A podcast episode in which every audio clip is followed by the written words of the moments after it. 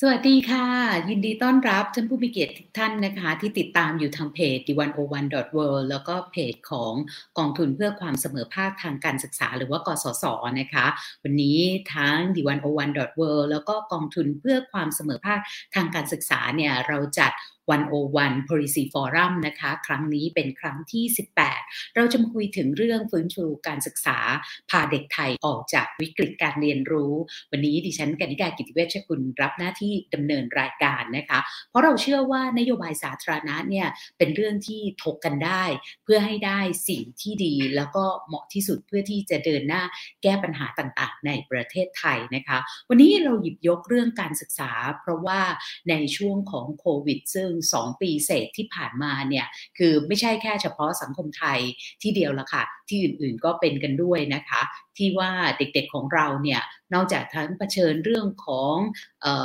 เผชิญเรื่องของภาวะเศรษฐกิจของคุณพ่อคุณแม่นะคะเผชิญเรื่องของโรคภัยไข้เจ็บแล้วเนี่ยเด็กๆก็ยังไม่สามารถไปเรียนหนังสือได้ตามปกตินะคะจำนวนมากต้องเรียนออนไลน์ แต่ว่าการเรียนออนไลน์เนี่ยมันก็ด้วยทั้งเครื่องมือไม่พร้อมต่างๆ สภาวะการเรียนรู้ด้วยนะคะ ก็อาจจะทำให้เด็กจำนวนหนึ่ง ต้องบอกว่าก็จำนวนมากทีเดียวนะคะ ที่กำลังประสบกับวิกฤตการเรียนรู้ค่ะ วันนี้เราได้รับเกียรติจากวิทยากรสามท่านนะคะ ที่จะมาพูดคุยกันค่ะ เริ่มแรกดิฉันขอแนะนำคุณภริศวัชรสินทุซึ่งปัจจุบันเป็นผู้จัดการการสื่อสารและรณรงค์นโยบายของพรรคก้าวนะคะ สวัสดีค่ะ ซึ่งคุณภริศนะคะ ก่อนหน้านี้ก็ยังทำเรื่องเกี่ยวกับการศึกษาเป็นอดีต CEO ของ Start D ซึ่งเป็นบริษัทพัฒนาเทคโนโลยีด้านการศึกษานะคะ ท่านที่2ค่ะครูวิเชียนชัยบังผู้อำนวยการโรงเรียนลำปายมาศพัฒนานะคะ ซึ่งก็เป็นท่านหนึ่งที่ได้รับการ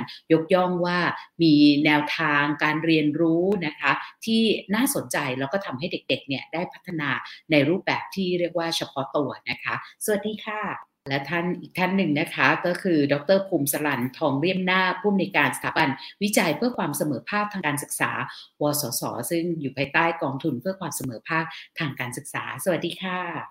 ซึ่งวันนี้เนี่ยอยากจะเริ่มต้นแบบนี้ก่อน หลายคนอาจจะไม่รู้จักภาวะการเรียนรู้ถดถอยหรือว่า learning loss ซึ่งตอนนี้เนี่ยเด็กๆของเราเนี่ยกำลังเผชิญ นะคะ แต่ว่าทางวสศเองสถาบันเพื่อการพัฒนาสถาบันวิจัยเพื่อการเพื่อความเสมอภาคทางการศึกษาเนี่ยก็ได้มีการสำรวจในช่วง2อสปีที่ผ่านมาว่าเป็นยังไงบ้างดังนั้นอยากจะขอให้ดรภูมิสรันเนี่ยนำเสนอตรงนี้ก่อนค่ะ เพื่อทำให้คุณผู้ฟังของเราคุณผู้ชมของเราเนี่ยได้เข้าใจพื้นฐานว่าตอนนี้เด็กๆของเรากำลังเผชิญอะไรอยู่บ้าง ครับสวัสดีครับทุกท่านครับ ก็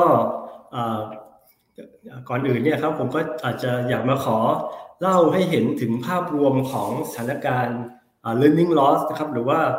สถานการณ์ความรู้ถดถอยที่อาจจะเกิดขึ้นในประเทศไทยนะครับกับเด็กเด็กไทยที่อาจจะส่วนหนึ่งเราก็ได้มีการเข้าไปเก็บข้อมูล หรือว่าบางส่วนเนี่ยก็อาจจะเป็นการที่เราก็เป็นงานวิจัยที่อาจจะได้มาจากแหล่งต่างๆนะครับ ผมอาจจะขออนุญาตแชร์ แชร์หน้าจอนะครับแชร์สกรีนผลการวิจัยครับผมเห็นนะครับ ก็เบื้องต้นเนี่ยครับก็เห็นได้ว่าจริง ๆ แล้วในสถานการณ์ของประเทศไทยครับเรื่องของความรู้หรือว่า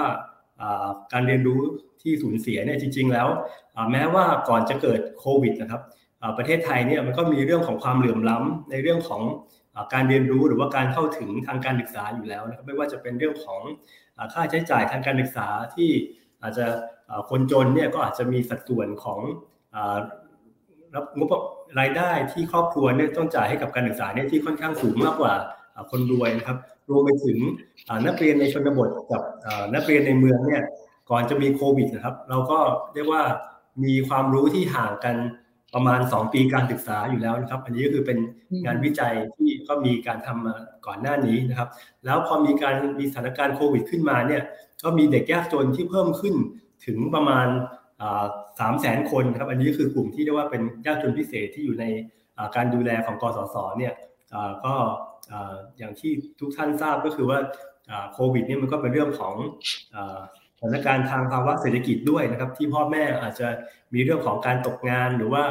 เรื่องของการย้ายงานจากเมืองใหญ่ไปอยู่เมืองเล็กหรือชนบทเนี่ยอันนี้ก็ผลกระทบก็มีต่อตัวบุตรหลานที่อยู่ในโรงเรียนทั้งสิ้นนะครับ แล้วจริงๆในเรื่องของผลผลของตัวโควิดเนี่ยมันก็ทำให้เด็กเนี่ยมีทั้งเรื่องของการเจ็บป่วยนะครับ นอกจากนั้นเนี่ยนอกจากมิติเรื่องของสุขภาพแล้วเนี่ยมันก็มีมิติเรื่องของสุขภาพกาย สุขภาพจิต มิติทางเศรษฐกิจ หรือว่ามิติเรื่องของการเรียนรู้ที่อาจจะหายไปนะครับแล้วจากที่เราได้ไปสำรวจเนี่ยครับพบว่า เราก็มีการสำรวจทั้งผู้ปกครองแล้วก็ทั้งนักเรียนเนี่ยก็พบว่าผู้ปกครองเนี่ยส่วนมากประเด็นที่ทุกคนก็โดยเฉพาะคนยากจนเนี่ยจะได้รับผลกระทบก็คือผลจากทางเศรษฐกิจ หรือว่าเรื่องของการตกงานรายได้ที่ลดลงนะครับ หรือว่าต้องไปมีที่ภาระพึ่งพิง มีญาติพี่น้องเข้ามาขออยู่อาศัยด้วยมากขึ้นนะครับส่วนนักเรียนเนี่ยก็จะมีเรื่องของการเข้าถึงอุปกรณ์อะไรต่างๆ ที่ เรียกว่าจะมีมีมีมีผลกระทบนะครับ จริงๆแล้วในช่วงแรกๆเนี่ยครับที่เกิดโควิดเนี่ยมันก็มีงานวิจัยค่อนข้างเยอะนะครับในเรื่องของความเหลื่อมล้ำในเรื่องของดิจิทัลดีวายการที่เด็กที่อยู่ในพื้นที่ที่ชนบท หรือว่าพื้นที่ห่างไกลเนี่ยเขาไม่มีการเข้าถึงสัญญาณอินเทอร์เน็ต หรือว่าไม่ได้มีการเข้าถึงอุปกรณ์ ก็อาจจะมีส่วนหนึ่งที่ทำให้เรียกว่า ความรู้ที่เขาควรที่จะได้จากการเรียนทางไกลเนี่ยก็อาจจะหายไปนะครับนี้ความเหลื่อมล้ำเรื่องของอุปกรณ์ต่างๆ ของเมืองไทยเนี่ยก็ค่อนข้างชัดเจนว่าในเมืองกับชนบทเนี่ยการเข้าถึงต่างกันเยอะนะครับ ถ้าเราแบ่งไปตามจังหวัดต่างๆเนี่ยก็ยังเห็นได้ว่าแต่ละพื้นที่แต่ละจังหวัดเนี่ยมีการเข้าถึงโทรทัศน์คอมพิวเตอร์ หรือว่าไฟฟ้าที่แตกต่างกันนะครับ ส่วนอีกมิติหนึ่งนะครับของปัญหาที่เกิดขึ้นในช่วงโควิดเนี่ย ก็คือในกลุ่มของเด็กที่เขามีการเข้าถึงอุปกรณ์นี่แหละ แต่ว่าการที่เขาต้องอยู่หน้าจอมากเกินไปนะครับ หรือว่าการที่เขาไม่ได้เจอเพื่อนไม่ได้มีปฏิสัมพันธ์เนี่ยก็ทำให้เกิดสถานการณ์เรียกว่าเป็นสมองเต็มนะครับ หรือว่ามีผลกระทบต่อจิตใจนะครับ มีความเครียด มีความวิตกกังวลไปจนถึงสภาวะที่อาจจะเรียกว่าเป็น ซึมเศร้าก็มีเช่นกันนะครับจริงๆแล้วจากที่เราได้ไปคุยกับครูอาจารย์ หรือว่าผู้บริหารโรงเรียนหลายๆแห่งเนี่ยก็พบว่าหลังจากที่เด็กเขากลับมาเรียนได้ตามปกติเนี่ยแม้ว่าเด็กหลายคนก็เป็นเด็กที่อยู่ในโรงเรียนในเมือง โรงเรียนที่มีชื่อเสียงในในกรุงเทพเนี่ยครับก็ไม่ใช่เป็นเด็กที่ยากจนอะไร มีการเข้าถึงอุปกรณ์ได้เยอะพ่อแม่มีการศึกษา แต่ว่าพอเขากลับมาเรียนอีกครั้งเนี่ย ก็มีเรื่องของพฤติกรรมของความซึมเศร้า เรื่องของพฤติกรรมของการแยกตัวออกจากเพื่อนออกจากครูบางคนเนี่ยไปโรงเรียนแล้วก็ไม่อยากไปนั่งในห้องเรียน อยากจะออกมานั่งเรียนคนเดียวในลักษณะนี้ครับเพราะว่าก็คิดว่าส่วนหนึ่งเป็นผลจากการที่เด็กเนี่ยเขาต้องเรียนหนังสืออยู่ที่บ้านคนเดียวเป็นเวลาเป็นปี 2 ปีที่ในช่วงโควิด ก็อาจจะมีผลต่อเรื่องของ พฤติกรรมหรือว่าเรื่องของสภาพจิตของน้องๆเหล่านี้เช่นกันนะครับ เพราะฉะนั้นเนี่ยก็เห็นได้ว่ามันก็มีทั้งสองกลุ่มครับทั้งเด็กที่ขาดแคลนการเข้าถึงอุปกรณ์ การเข้าถึงคอมพิวเตอร์ หรือว่าสื่อต่างๆ ก็เป็นกลุ่มหนึ่งอันนี้ก็คือเขาอาจจะไม่ได้เข้าถึงความรู้กับอีกกลุ่มหนึ่งที่แม้ว่าจะมีการเข้าถึงอุปกรณ์เข้าถึงความรู้มีความพร้อมต่าง ๆ ทางเศรษฐกิจ แต่ว่ามันก็ยังมีผลในเรื่องของความเครียด หรือว่าผลในเรื่องของ ประสิทธิภาพในการเรียนในช่วงที่เรียกว่าเขาไม่ได้เจอเพื่อนหรือว่าไม่ได้เจอครูนะครับนอกจากนั้นก็จะมีประเด็นเรื่องของเด็กที่หลุดออกนอกระบบ ก็จะเป็นปัญหาเด็กที่เป็นเด็กกลุ่มยากจนต่างๆ ที่เกิดเรื่องของสถานการณ์โควิด ที่มีผลกระทบต่อการที่เขาต้องออกนอกโรงเรียนไปนะครับอันนี้ผมอาจจะขอ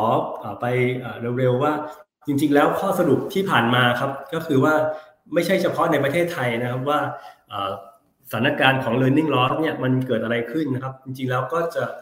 เป็นสิ่งที่หลาย ๆ ประเทศก็จะเจอคล้าย ๆ กันนะครับ โดยภาพรวมก็คือว่าในช่วงโควิดเนี่ยเด็กที่อาจจะได้รับผลกระทบค่อนข้างมากเนี่ยก็จะเป็นกลุ่มเด็กเล็กนะครับมากกว่าเด็กโตนะครับ แล้วก็จะเป็นเด็กกลุ่มที่เป็นเด็กกลุ่มด้อยโอกาส กลุ่มยากจนมากกว่าที่จะเป็นเด็กชนชั้นกลางขึ้นไปนะครับ หรือว่าอาจจะเป็นเด็กที่ ไม่ได้ใช้ภาษาอังกฤษหรือภาษาไทยเป็นภาษาแม่ ก็คือเด็กกลุ่มชาติพันธุ์ หรือว่าเด็กที่เขาอยู่บ้านได้ใช้ภาษาถิ่นอันนี้ก็จะพบจากงานวิจัยได้ค่อนข้างชัดว่า ก็จะเป็นกลุ่มที่ได้รับผลกระทบจากเรื่องของสถานการณ์ของความรู้ถดถอยในในช่วงที่ต้องต้องมีการปิดเรียนไปนะครับ จริงๆแล้วในประเทศไทยเนี่ยผมก็สนใจเหมือนกันว่าเรามีการศึกษาไหมว่า สถานการณ์ของ learning loss เนี่ยหรือว่าถ้าวัดเป็นจำนวนความรู้หน่วยความรู้หรือว่าจำนวนปีที่หายไปเนี่ยมีเท่าไหร่นะครับ ซึ่งก็ต้องยอมรับว่าในหลายประเทศเนี่ยเขาอาจจะมีการสำรวจเรื่องนี้นะครับ อย่างเช่นในสหรัฐอเมริกา หรือว่าในอังกฤษหรือประเทศในยุโรปที่เขามีการเก็บข้อมูลเนี่ยตอนนี้ก็เริ่มมีข้อมูลออกมาว่าในช่วงโควิดเนี่ยมันก็มีผลกระทบต่อผลสมฤทธิ์ทางการเรียนค่อนข้างเยอะนะครับยกตัวอย่างเช่น ในสหรัฐอเมริกาเนี่ยก็มีงานวิจัยงานสำรวจออกมาหลาย ๆ ชิ้น ที่พบว่าทักษะเรื่องของคณิตศาสตร์เรื่องของภาษาของเด็กเนี่ยที่เขามีการวัดทุกปีเนี่ยของอเมริกาเนี่ยปีนี้เป็นปีที่เรียกว่าตกต่ำที่สุดนะครับในในในรอบ 20 ปี ซึ่งก็คงคิดว่าก็คงเป็นผลมาจากเรื่องของการที่ปิดโรงเรียน หรือว่าการที่เกิดจากโควิดนะครับส่วนประเทศอื่น ๆ ก็จะเป็นลักษณะคล้าย ๆ กันนะครับ แต่ว่าของประเทศไทยเนี่ยพอดีเราก็ไม่ได้มีการสอบโอเน็ตในช่วงนั้นนะครับรวมถึงมาตรการที่เป็นระยะภาพใหญ่ของประเทศเนี่ยในเรื่องของการวัดผลเรื่องของ learning loss เนี่ยเราก็ยังไม่ได้มีการทำเพราะฉะนั้นเนี่ยในภาพที่เป็นนักเรียนระดับมัธยม หรือว่านักเรียนระดับการศึกษาขั้นพื้นฐานเนี่ยเรายังไม่เห็นนะครับ แต่ว่าจากที่ได้คุยกับครู หรือว่าการที่ได้คุยในเชิงสำรวจ ข้อมูลในเชิงการแลกเปลี่ยนเนี่ยก็ ครูต่างๆ หรือว่าผู้อำนวยการโรงเรียนที่ได้คุยกันเนี่ยเขาก็มีการเล่าถึงว่าสภาวะที่เรียกว่าอย่างครูเนี่ยเขาก็จะรู้ได้ว่าตัวนักเรียนเนี่ยความรู้ก็จะน้อยลงกว่านักเรียนในช่วงชั้นก่อนๆหรือว่าในระดับก่อนๆที่เขาเคยสอนนะครับเพราะว่าครูก็จะรู้ว่านักเรียนอยู่ชั้นนี้เนี่ยอย่างน้อยเขาก็ควรจะอ่านตรงนี้ได้ หรือว่าสามารถที่จะมีทักษะคณิตศาสตร์ในระดับนี้ แต่ว่าพอเด็กเขาเข้ามาใหม่หลังจากที่เกิด โควิดยาวนานไปอยู่บ้านเนี่ยเขาพบว่าความรู้ของเด็กต่างๆเนี่ยก็จะถดถอยลงนะครับในกรณีของของประเทศไทยนะครับ แต่ว่าอย่างไรก็ตามนะครับทางกสศเนี่ยเรามีการมีการเก็บข้อมูลนะครับอย่างน้อยเนี่ยในในช่วงหนึ่งที่เรามีการเก็บข้อมูลก็คือช่วงของปฐมวัย เพราะว่าเราก็จะมีการเก็บข้อมูลค่อนข้างสม่ำเสมอในกลุ่มนี้แต่เราพบเลยนะครับว่าในกลุ่มปฐมวัยเนี่ยมีภาวะของ learning loss ในเรื่องของภาษาเรื่องของคณิตศาสตร์เรื่องของสติปัญญานะครับอันนี้เป็นโครงการที่ทางมหาวิทยาลัยหอการค้าไทยเนี่ยได้ได้ทำภายใต้โครงการ School Readiness เนี่ยก็พบว่าทักษะเด็ก เช่นเรื่องของการนับตัวเลขต่างๆนะครับ หรือว่าเรื่องของการอ่านหนังสือคำง่ายๆ ที่เด็กเขาควรจะทราบครับ ก็พบเลยว่าหลังจากสถานการณ์โควิดเนี่ยสถานการณ์ความรุนแรงของ ภาวะ learning loss ในเด็กปฐมวัยเนี่ยก็ค่อนข้างเห็นได้ชัดนะครับ แล้วก็มีการไปสำรวจเพื่อเปรียบเทียบระหว่างเด็กที่อยู่ในเศรษฐฐานะต่างกันเนี่ยก็พบว่ายิ่งเด็กที่เป็นเด็กกลุ่มยากจนพิเศษ หรือว่าเด็กที่ยากจนเนี่ยก็จะมีเรื่องของสภาวะ learning loss ในในกลุ่มเด็กปฐมวัยเนี่ยก็จะน้อยกว่าก็จะมากกว่าเด็กที่เรียกว่ามีฐานะดีนะครับ เพราะว่าเรื่องเศรษฐฐานะก็อาจจะค่อนข้างมีความเกี่ยวข้องกันนี้ด้วยนะครับ แล้วก็มีการพบว่าพ่อแม่เนี่ยค่อนข้างมีความสำคัญกับเรื่องของสภาวะ learning loss ก็คือถ้าบ้านไหนเนี่ยพ่อแม่ให้ความสำคัญกับเรื่องของการดูแลลูกอ่านหนังสือให้ลูกฟัง หรือว่าคอยช่วยสอนบทเรียนต่างๆเนี่ยบ้านนั้นเนี่ยก็จะพบว่า learning loss เขาก็จะไม่ได้เยอะเท่ากับบ้านที่ผู้ปกครองเขาอาจจะไม่ได้มีเวลาดูแล หรือว่าอาจจะเลี้ยงลูกผ่านหน้าจออย่างเดียวนะครับ อันนี้ก็เป็นสิ่งที่ งานวิจัยที่กหศทำกับทางมหาวิทยาลัยหอการค้าไทยเนี่ยก็ได้พบเช่นนั้นนะครับ แล้วก็จะมีอีกงานหนึ่งแต่ว่าอันนี้ก็เป็นของปฐมวัยเช่นกันนะครับ อันนี้ก็เป็นงานที่กหศทำกับมหาวิทยาลัยสงขลานครินนะครับ ก็คือศึกษาในโรงเรียนในกลุ่มจังหวัดภาคใต้เนี่ยเขาก็พบว่าเด็กที่เรียกว่าโดนไม่ได้อยู่ในชั้นเรียนประมาณ 2 ปีเนี่ยครับก็คือเขาไปสำรวจเด็กป .2 ที่ ตอนช่วงที่เขาอยู่อนุบาล3หรือว่าชั้นป .1 เนี่ยเขาไม่ได้อยู่ในโรงเรียนเลย ก็ต้องเรียนทางออนไลน์เนี่ยเขาก็พบเลยว่ามีปัญหาหลาย ๆ อย่างนะครับ จากที่พอเด็กเขากลับเข้ามาเรียนแล้วเนี่ย เช่นปัญหาเรื่องของกล้ามเนื้อมัดเล็กมัดใหญ่นะครับ เรื่องของการควบคุมตนเอง การที่เด็กเขาอาจจะไม่ได้มีสมาธิในการนั่งเรียนที่ยาวนานขออนุญาตครูออกไปห้องน้ำบ่อย ๆ นะครับ หรือว่าบางทีเรื่องของการเดินขึ้นบันไดอะไรต่างๆเนี่ยก็ เรียกว่าเดินไม่ถนัด เพราะว่ามีเรื่องของการพัฒนาทางกล้ามเนื้อเนี่ยก็ไม่ได้ทำได้เต็มที่เหมือนกับเด็กรุ่นก่อนๆเพราะว่าเด็กเด็กในในชั้นนี้เนี่ยครับเขาไม่ได้อยู่ในโรงเรียนถึง 2 ปีนะครับที่เป็นเด็กกลุ่มอนุบาลอนุบาลสองอนุบาลสามต่างๆ หรือว่าปหนึ่งเนี่ยก็มีปัญหาค่อนข้างเยอะนะครับ เราก็พบว่าเรื่องของการจับปากกาจับดินสอโทษครับจับดินสอเนี่ยเด็กเขาก็ไม่สามารถที่จะ จับได้ถนัดนะครับเพราะว่าไม่ได้มีครูสอนรวมไปถึงการเขียนตัวอักษรต่างๆ เนี่ยเขาก็เรียกว่าไม่สามารถที่จะเขียนได้เหมือนกับการที่เขาได้มาโรงเรียนอย่างสม่ำเสมอนะครับเราก็พบปัญหานี้ค่อนข้างชัดเจนเหมือนกันในเรื่องของการพัฒนาเรื่องของตัวกล้ามเนื้อมัดเล็กมัดใหญ่ของเด็กเนี่ยครับก็ค่อนข้างชัด แล้วก็ทีมงานวิจัยของทางมอเนี่ยเขาก็ได้ลงไปเก็บข้อมูลค่อนข้างชัดเจน มีการให้เด็กเนี่ยลอง วัดแรงบีบวัดวัดความแข็งแกร่งความแข็งแรงของกล้ามเนื้อต่างๆ ของมือในการที่จะใช้งานนะครับ แล้วก็มีการเก็บข้อมูลต่างๆ ค่อนข้างชัด แล้วก็ตอนหลังเนี่ยเขาก็เลยไปใช้โปรแกรมในการเข้าไปพัฒนาใช้เวลา 2 สัปดาห์นะครับ ในการเข้าไปเขาเรียกว่าบริหารฐานกายให้กับเด็กเนี่ยโดยผ่านกระบวนการออกกำลังกายอะไรต่างๆเนี่ยแล้วก็พบว่าภายในสองสัปดาห์เนี่ยเขาก็สามารถที่จะพอที่จะแก้ปัญหาได้ ได้นะครับในแง่ของพัฒนาการทางกายของเด็กก็เริ่มเริ่มจะดีขึ้น เรื่องของแรงในการบีบมือต่างๆเนี่ยก็ก็มีขึ้นนะครับก็มีคุณหมอมีกุมารแพทย์ต่างๆเนี่ยก็เข้าไปช่วยดูแลในในโครงการนี้นะครับ อันนี้ก็น่าจะเป็นตัวอย่างที่อาจจะพอพอยกยกยกให้เห็นว่าอย่างประเทศไทยเนี่ยก็จะมีเรื่องของอย่างน้อยเนี่ยปฐมวัยเนี่ยเรามีข้อมูลชัดเจนว่ามีภาวะ learning loss ที่อาจจะเป็น รูปธรรมมีหลักฐานเชิงประจักษ์นะครับ แต่ว่าในชั้นอื่นเนี่ยก็มีเหมือนกัน แต่ก็อาจจะเป็นลักษณะของข้อมูลเชิง การพูดคุยหรือว่าการสัมภาษณ์สำรวจต่างๆสำรวจความเห็นของครูสำรวจความเห็นของผู้อำนวยการต่างๆเนี่ยก็จะมีลักษณะนั้นนะครับ แต่ว่าก็ในส่วนของแนวทางในการที่จะฟื้นฟูเรื่องของความรู้ถดถอยต่างๆเนี่ยเดี๋ยวก็อาจจะขอไปพูดใน ช่วงถัดไปก็แล้วกันครับ ในช่วงแรกอาจจะขอปูให้เห็นในภาพใหญ่ว่าของประเทศไทยเนี่ยก็ที่ที่เราเห็นเนี่ยแล้วก็มีพอจะมีเป็นหลักฐานเชิงประจักษ์ก็จะเป็นลักษณะนี้ครับครับผมค่ะ ช่วงแรกนี้ต้องขอบคุณดรภูมิสรานมากเลยนะคะ เพราะว่าจากข้อมูลการสำรวจงานวิจัยต่างๆเนี่ยที่ดรภูมิสรานได้นำเสนอมาเนี่ยมันทำให้เห็นว่าสถานการณ์นี้เราต้องเรียกว่าวิกฤตการเรียนรู้จริง ๆนะคะ ตอนนี้เรามีแค่ข้อมูลที่เป็นเชิงประจักษ์ของปฐมวัยเนี่ยเราดูแล้วก็ยังตกใจขนาดนี้ แต่ว่าข้อมูลของกลุ่มที่เมื่อสักครู่ที่บอกว่าในเด็กที่โตขึ้นกว่านี้นะคะนั่นก็ต้องเผชิญทั้งเรื่องของสภาพจิตใจด้วยอันนี้เนี่ยเดี๋ยวเราคงได้มาคุยกัน แต่ว่าอยากจะถามครูวิเชียนค่ะ เพราะว่าครูวิเชียนเนี่ยอยู่ที่หน้างานเป็นผู้อำนวยการโรงเรียนรำไปมาศพัฒนา ที่รำไปมาศเนี่ยสอนตั้งแต่อนุบาลถึงม .3 เจอสิ่งที่อาจารย์ภูมิสรันเนี่ยได้เล่ามาไหมในหน้างาน แล้วหรือว่ามีประเด็นที่แตกต่างออกไป หรือว่าสามารถลงรายละเอียดให้เราเห็นภาพที่ชัดขึ้นกว่านี้เพิ่มเติมได้ไหมคะ เรียนเชิญค่ะ ก็เจอนะครับในช่วงที่โควิดหนักๆนะครับผมผมแยกเป็นสองเรื่องกันแล้วกันนะครับ ในเรื่องของ learning loss เรื่องแรกก็คือเรื่องที่มันเกิดขึ้นโดยทั่วไปโดยปกติของการศึกษาในประเทศไทยนะครับ พูดถึงเรื่อง learning loss ที่มาจากคุณภาพการจัดการเรียนการสอนกันแล้วกันนะครับ อันนั้นเป็นเรื่องใหญ่ซึ่งต้องว่ากันยาวนะครับ เฉพาะในช่วงโควิดนี้เราก็เจอปัญหาเพราะว่าเด็กมาเรียนไม่ได้ มันก็จะเจออย่างที่ท่านอาจารย์ภูมิสลันพูดทุกอย่างนะแต่ว่าผมว่าเราดีไซน์ได้ทุกอย่างเราสามารถออกแบบได้ที่จะพี่จะเปลี่ยนแปลงเหตุการณ์นั้น อย่างกรณีลำไปมาพัฒนากับเครือข่ายนะครับ เรามีโรงเรียนเครือข่ายเป็นร้อยนะครับ ในช่วงที่ปิด 2 ปีเนี่ยกระท่อนกระแท่นมาเรียนเนี่ยเราก็ได้โอกาสเลยว่า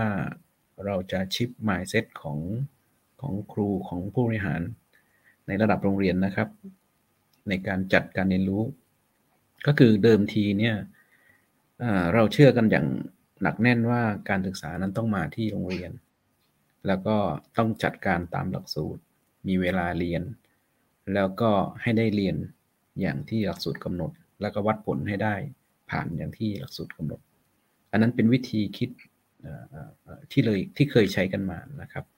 แต่ผมก็เชื่อว่าวิธีคิดแบบนี้ก็อาจจะไม่ทันการในอนาคต ผมก็มองว่าในช่วงโควิดปิด 2 ปีเนี่ยโรงเรียนเราไม่มากพัฒนาเครือข่าย เราก็ทำเรื่องสำคัญมาก เราเปลี่ยนจากได้โอกาสนะครับ เปลี่ยนจากสคูลเบสมาเป็นชายเบสเรามองว่าผู้เรียนเนี่ยจะกลายเป็นผู้เรียนรู้ที่แท้จริงได้ ก็ต่อเมื่อได้เผชิญสถานการณ์ แล้วก็โควิด ก็เป็นสถานการณ์ใหญ่ทั่วโลกที่ทุกคนได้เผชิญไปพร้อมกันนะครับ มองในแง่ดีก็คือเราได้เราได้ใช้ชีวิตเราได้เผชิญชะตากรรมร่วมกัน แล้วก็ผ่านมันได้ด้วยดี ด้วยความร่วมมือของทุกคนนะครับ นี่ก็ในแง่ดี แล้วมันก็จะช่วยตระหนักด้วยว่าเหตุการณ์อย่างนี้มันต้องกลับมาอีกแน่นอน อันนี้เป็นเรื่องจริงในชีวิต ซึ่งอาจจะไม่เคยได้เอาความรู้ในโรงเรียนมาใช้ได้ด้วยนะครับ ในช่วงชายเบสเลอร์นิ่งเนี่ยเราดีไซน์กัน คุณครูทำงานหนักมากนะครับ ในฐานะที่จะวิเคราะห์ผู้เรียนแต่ละคนว่ามีศักยภาพมากน้อยแค่ไหน ซึ่งหมายรวมถึงทั้งศักยภาพผู้ปกครอง แล้วก็เครื่องไม้เครื่องมือ ขณะที่เขาอยู่ที่บ้านด้วยนะครับ แล้วทีนี้แต่คุณครูต้องทำงานร่วมกันอย่างจริงจังเป็น PLC ที่มีคุณภาพนะครับ เป็นชุมชนการเรียนรู้วิชาชีพที่มีคุณภาพ ซึ่งในเครือข่ายของเราทำงานเรื่องนี้มามากพอสมควรแล้ว พอถึงเวลาสถานการณ์อย่างนี้ก็แป๊บเดียวนะครับ เรามาออกแบบวิเคราะห์ผู้เรียนก่อน แล้วก็แยกเป็นเป็นสามกลุ่มนะครับ กลุ่มที่พร้อม พร้อมปานกลางแล้วก็ไม่พร้อม ซึ่งวิธีการที่เข้าไปทำงานกับเด็ก แต่ละกลุ่มก็ต้องต่างกันด้วยนะครับเเราก็จะพอวิเคราะห์ปั๊บเราก็จะเห็นสถานการณ์บริบทของเด็กแต่ละคนครับ เราก็กำหนดโจทย์ โจทย์ที่จะเป็นเหมือนงานที่เขาจะต้องทำครับ ในขณะที่อยู่บ้าน ซึ่งแต่ละคนก็จะได้โจทย์ไม่เหมือนกันนะครับ และโจทย์นั้นก็เกี่ยวเนื่องกับบริบท และโจทย์นั้นก็จะต้องเกี่ยวเนื่องกับการนำทักษะความรู้หรือคุณลักษณะเอาไปใช้ เพื่อท้าทายเขานะครับ ถ้าใช้แล้วชนะ เราก็มุ่งเป้าไปที่การ การดูว่ามีสมรรถนะที่สำคัญสำคัญเกิดขึ้นหรือเปล่า เราก็มองว่าสมรรถนะที่สำคัญมากในช่วงโควิด ก็คือเรื่องการจัดการตัวเองนะครับทั้งกายและใจ เรื่องของการคิดขั้นสูงนะครับ ซึ่งมีทั้งการคิดเชิงวิจารณญาณ การคิดอย่างเชิงระบบ การคิดทั้งสรรพวกนี้นะครับ การคิดนอกกรอบ การใช้ภาษาเพื่อการสื่อสาร พวกนี้เป็นสมรรถนะหลักที่เราคิดว่าในช่วงโควิดนั้นเราจะจะต้องประคองเอาไว้ อย่างที่อาจารย์ภูมิสรันพูดถึงเรื่องการอ่านเนี่ยชั้นต้นๆก็จะช้ามากนะครับ หลังจากที่เปิดมานะครับ แต่กระบวนการที่เราทำเนี่ยมันทำให้ภาวะของถดถอยนั้นน้อยน้อยลงมากนะครับโรงเรียนที่ทำอย่างจริงจังวันแต่ละสัปดาห์เนี้เด็กก็จะได้โจทย์นะครับ พ่อแม่ก็ทำงานร่วมด้วยนะครับ เรามีระบบการเรียนรู้ร่วมกันกับพ่อแม่เราเรียกว่าการสร้างคอปนะครับ community of practice นะครับ ผู้ปกครองก็จะรู้ว่าเรากำลังทำอะไรมีเป้าหมายอะไร แล้วก็งานที่ให้โจทย์ที่ให้ผู้ปกครองสามารถ support อะไรได้บ้างนะครับ ผู้ปกครองเองก็วิเคราะห์ออกว่าระหว่างที่เด็กทำงานชิ้นนั้นเนี่ยมันมันช่วยพัฒนา EF ตัวไหน Self ตัวไหน หรือสมรรถนะตัวไหนนะครับ วิธีมองแบบนี้ก็จะทำให้ผู้ปกครองเนี่ยไม่จับจ้องสิ่งเล็ก ๆ น้อยๆอย่างเช่น ความรู้ตัวนี้ได้หรือเปล่าอะไรเงี้ยครับ แต่ทุกคนพยายามประคองให้เด็กเอาชนะสถานการณ์ได้ แล้วระหว่างนั้นก็จะมีการเรียนผ่านออนไลน์ เรียนผ่านออนไลน์เนี่ยไม่เน้นการสอนนะครับ จะเป็นออนไลน์ทั้งกับเด็ก และก็ออนไลน์กับผู้ปกครองชั้นเล็กจะทำงานกับผู้ปกครองอย่างแข็งขันนะครับกระบวนการออนไลน์กับเด็กเนี่ยส่วนใหญ่ก็จะเป็นเน้น feedback แล้วก็ reflection สิ่งที่เขาสิ่งที่เขาได้โจทย์ไปแล้วเขาทำงานนะครับสัปดาห์หนึ่งเนี่ยก็จะมี ออนไลน์กันอยู่สองครั้งนะครับ ระหว่างนั้นเขาก็จะประคองโจทย์ไป คือการ feedback ที่เร็วเนี่ยจะช่วยให้เด็กไปถูกที่ถูกทางนะครับ ส่วนออนไลน์กับผู้ปกครองส่วนใหญ่ก็จะครูมอบโจทย์ให้ชั้นต้นอย่างเงี้ยครับอนุบาลเนี้ยครูมอบโจทย์ให้งานบ้านงานสวนงานครัว โจทย์จะเป็นอย่างนี้ โจทย์แบบนี้ พ่อแม่ support แบบนี้ เด็กทำอย่างนี้ ช่วยกันวิเคราะห์ว่าแบบนี้จะได้เซลล์ตัวไหน EF ตัวไหน อย่างเงี้ยครับ แล้วท่าทีไหนที่เราควรจะทำท่าทีไหนที่ที่ไหนที่ไม่ควรจะทำซึ่งตอนที่เราทำเนี่ยยากที่สุดคือทำงานคู่ครอง เพราะว่าบางทีเนี่ยอยู่ใกล้ชิดกันการอดที่ไม่ได้ที่จะเขี่ยวเข็นดุด่าว่าอย่างเงี้ยครับ ก็ต้อง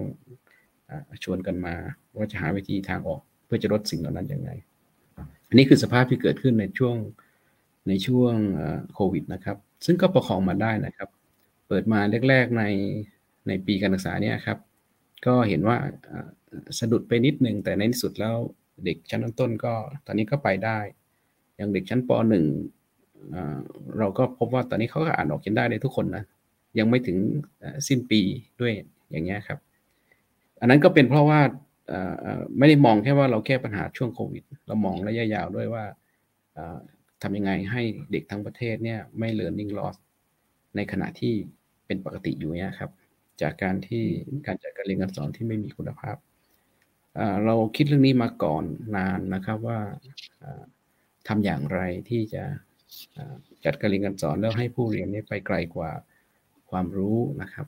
ให้ให้ได้สมรรถนะ ก็สิ่งเหล่านี้ก็จะช่วยช่วยกันได้เยอะนะครับ อันนี้เล่าเล่าคร่าว ๆ ให้ฟังว่าเกิดอะไรขึ้นในช่วงนั้นเท่านั้นนะครับ แต่ค่ะ ค่ะ ที่ครูวิเชียนเล่าเนี่ยต้องบอกว่าเป็นกรณีเฉพาะมากเลยนะคะสำหรับโรงเรียนรำไปมาพัฒนา ซึ่งเป็นโรงเรียนทางเลือก แล้วก็เรียกว่ามีการเตรียมพร้อมแต่แต่เราทำกับโรงเรียนรัฐด้วยนะครับ เราทำกับโรงเรียนรัฐหรือว่าเพื่อนของเรานี่ก็ประมาณร้อยกว่าโรงเรียนนี้ก็ทำไปด้วยกัน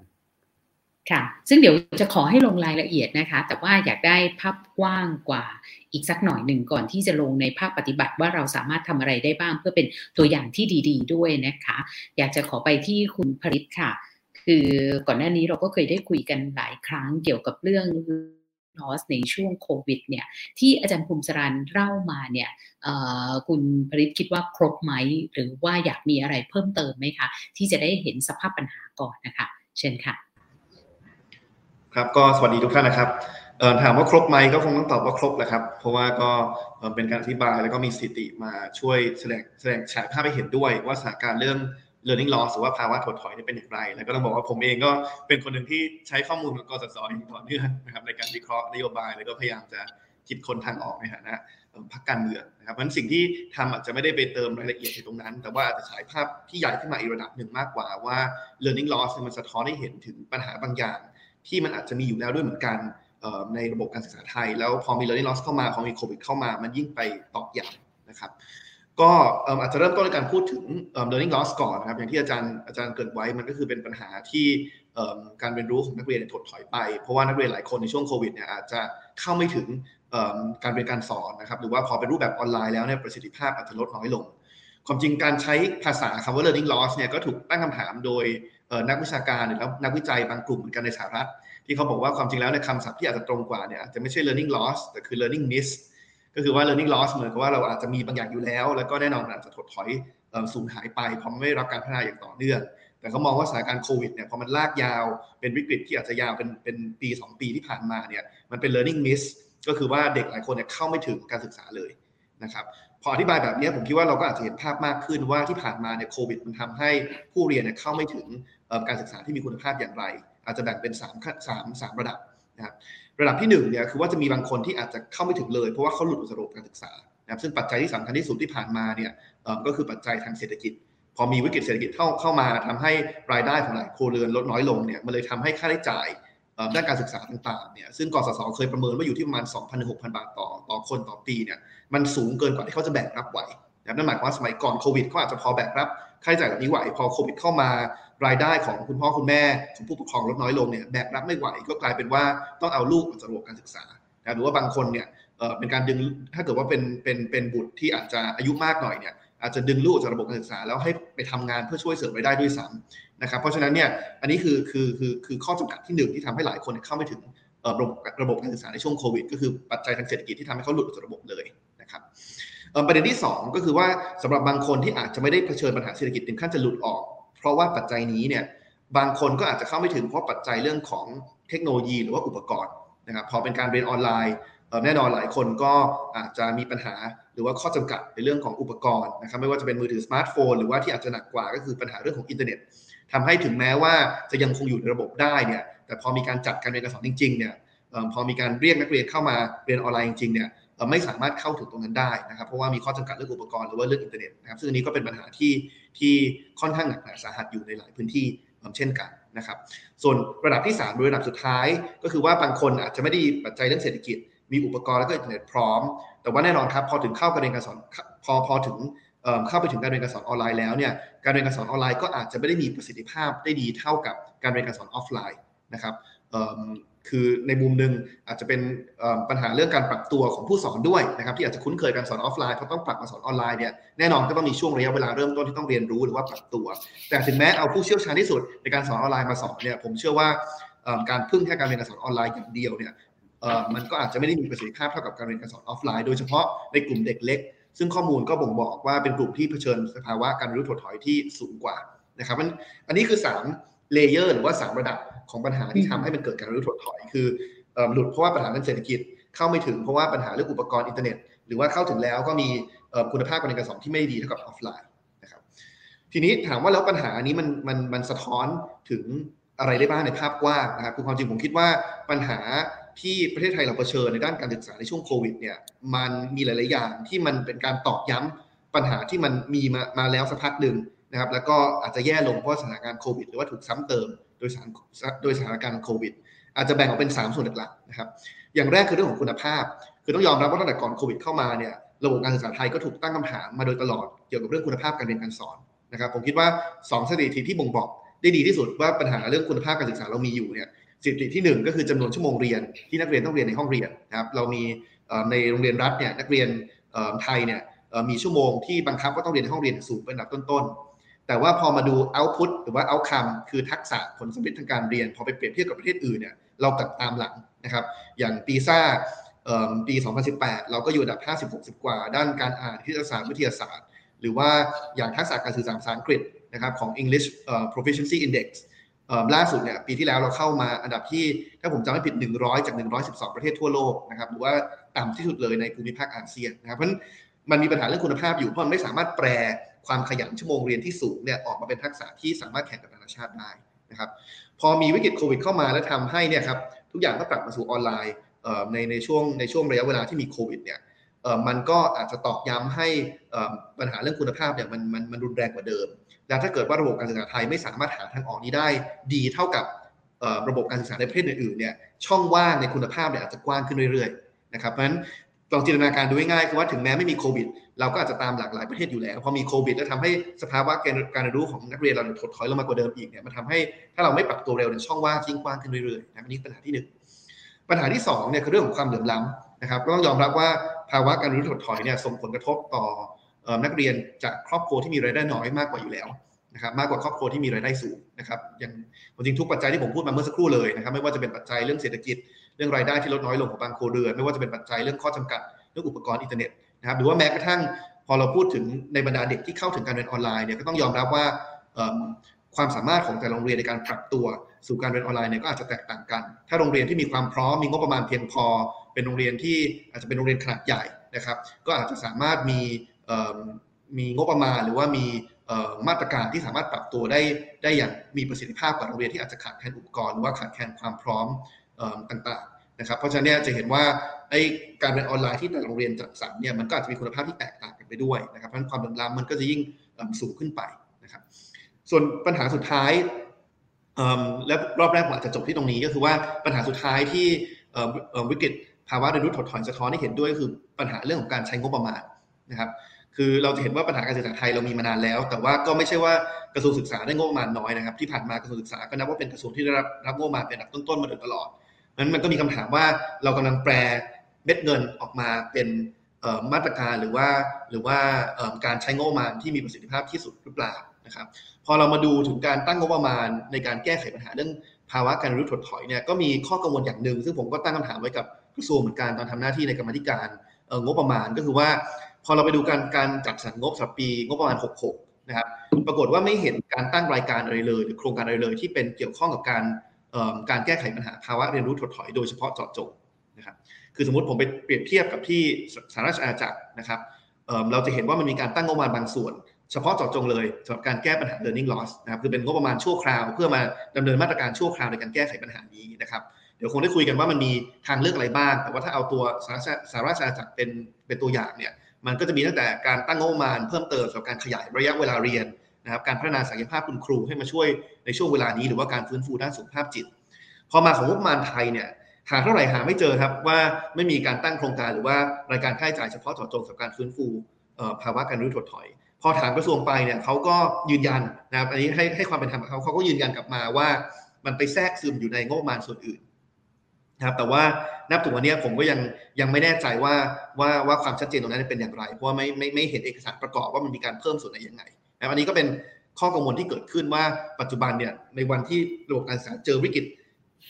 รุนแรงขนาดนี้เนี่ยงบประมาณเรามีความยืดหยุ่นเพียงพอหรือเปล่า ที่พร้อมจะรับมือกับวิกฤตใหม่ๆ หรือว่าเรายังคงติดกรอบของการตั้งงบประมาณแบบเดิมๆปีที่แล้วเป็นยังไงก็ตั้งแบบนั้น ปีที่แล้วเป็นยังไงก็ตั้งแบบนั้นความจริงอันนี้ไม่ได้เป็นปัญหาแค่เฉพาะกระทรวงศึกษาธิการอย่างเดียวนะครับ แต่ว่าผมคิดว่ามันเป็นปัญหาของความแข็งตัวงบประมาณในภาพรวมของประเทศด้วย เคยมีคนพูดเล่นๆว่า ถ้าเกิดว่า สมมุติว่าเราลองเราไม่รู้มาก่อนว่าประเทศนี้เผชิญโควิดแล้วเราลองดูงบประมาณย้อนหลัง4-5หปีเนี่ยจะเห็นว่าการตั้งงบประมาณมีความคล้ายคลึงกันมากตลอด4-5ปีที่ผ่านมา จนแทบจะดูไม่ออกเลยว่าประเทศเราเผชิญวิกฤตโควิดนะครับเพราะฉะนั้นอันนี้ก็เป็นเป็นเป็นเป็นอีกโจทย์หนึ่งเพราะฉะนั้นผมเลยคิดว่าปัญหาเรื่องภาวะการรู้ถดถอยเนี่ยมันเลยสะท้อนให้เห็นถึงอีก 3 ปัญหาที่มันเรื้อรังมามาอย่างยาวนานในในระบบการศึกษาก็คือ 1 คือเรื่องเรื่องคุณภาพ 2 คือเรื่องความเหลื่อมล้ำแล้วก็ 3 คือเรื่องประสิทธิภาพในการจัดสรรงบประมาณ ค่ะ จากที่ท่านสามท่านได้เรียงมาให้ฟังเนี่ยถึงสภาพปัญหาที่เรากำลังเผชิญอยู่ขณะนี้เรนคิดว่าเรามีข้อมูลพอที่จะเข้าใจ แล้วก็อยากจะเชิญชวนทั้งสามท่านเนี่ยลองตีโจทย์ในความถนัดของแต่ละท่าน ถ้าลองให้คิดดูว่าเราจะต้องมาช่วยแก้ปัญหาการศึกษาไทยหลังโควิดเนี่ยแต่ละท่านเนี่ยอยากจะแก้ปัญหาโดยเจาะ ก่อน อาจจะหลายจุดก็ได้นะคะ เมื่อสักครู่ครูวิเชียนพูดถึงเรื่องการส่งเสริมครูเนาะคุณภาพครู มีเรื่องของการช่วยเหลือครอบครัว แต่ว่าเรื่องของความเศรษฐกิจ เรื่องของเศรษฐกิจเรื่องปัญหาความเดือมล้ำก็ยังมีการพูดถึงหรือการใช้งบประมาณต่างๆ ด้วย ขอเริ่มจากอาจารย์ภูมิสรันก่อนได้ไหมคะเรียนเชิญค่ะ ครับจริงๆก็จะขอสะท้อนนิดนึงนะครับ ก็คือจริงๆก็ฟังที่คุณครูใหญ่วิเชียนได้พูดถึงเนี่ยผมอาจจะคิดว่ามีประเด็นสำคัญหลาย ๆ อย่างนะครับ ที่ผมคิดว่าสามารถเรียนรู้จากที่ที่ครูใหญ่วิเชียนได้ทำได้นะครับ อาจจะอยากจะตัวอย่างเช่นนะครับ อย่างที่คุณครูได้พูดถึงการทำงานร่วมกับครูแล้วก็ร่วมกับผู้ปกครองเนี่ยอันนี้ผมคิดว่าสำคัญมาก เพราะว่าหลาย ๆ อย่างเนี่ย สิ่งที่ดีๆ ที่เราคิดว่าอยากจะทำหลายๆอย่างเนี่ยมันไม่สามารถเกิดขึ้นได้ ถ้าเกิดว่าไม่ได้รับความร่วมมือจากผู้ปกครอง หรือว่าผู้ปกครองไม่ได้มีความเข้าใจในการทำงานร่วมกับทางโรงเรียนนะครับ ซึ่งเรื่องของในช่วงของสถานการณ์โควิดเนี่ยช่วงที่เด็กเขาต้องอยู่บ้านนะครับ หรือว่าแม้แต่ช่วงตอนนี้ที่เด็กเขากลับไปเรียนที่โรงเรียนได้แล้ว แต่ว่าอาจจะมีเรื่องของความรู้ที่อาจจะถดถอย หรือว่าอาจจะที่คุณเดติมบอกเป็น miss learning หรือว่าบางคนก็เรียกว่า unfinished learning ในลักษณะนี้ก็คือเรื่องของความสัมพันธ์ระหว่างโรงเรียนกับผู้ปกครองเนี่ยผมคิดว่าเป็นเป็นหัวใจสำคัญนะครับที่จะทำให้เรียกว่าเราสามารถประสบความสำเร็จในการที่จะแก้ปัญหาต่างๆ ในเรื่องของการศึกษาของบุตรหลานได้นะครับจริงอย่างที่งานวิจัยของกรสอเองที่ผมได้เรียนไปในตอนต้นเนี่ยเราก็พบเลยว่า ถ้าเกิดว่าครอบครัวไหนที่พ่อแม่ให้ความสนับสนุนในเรื่องการศึกษาของลูกนะครับ หรือว่าช่วย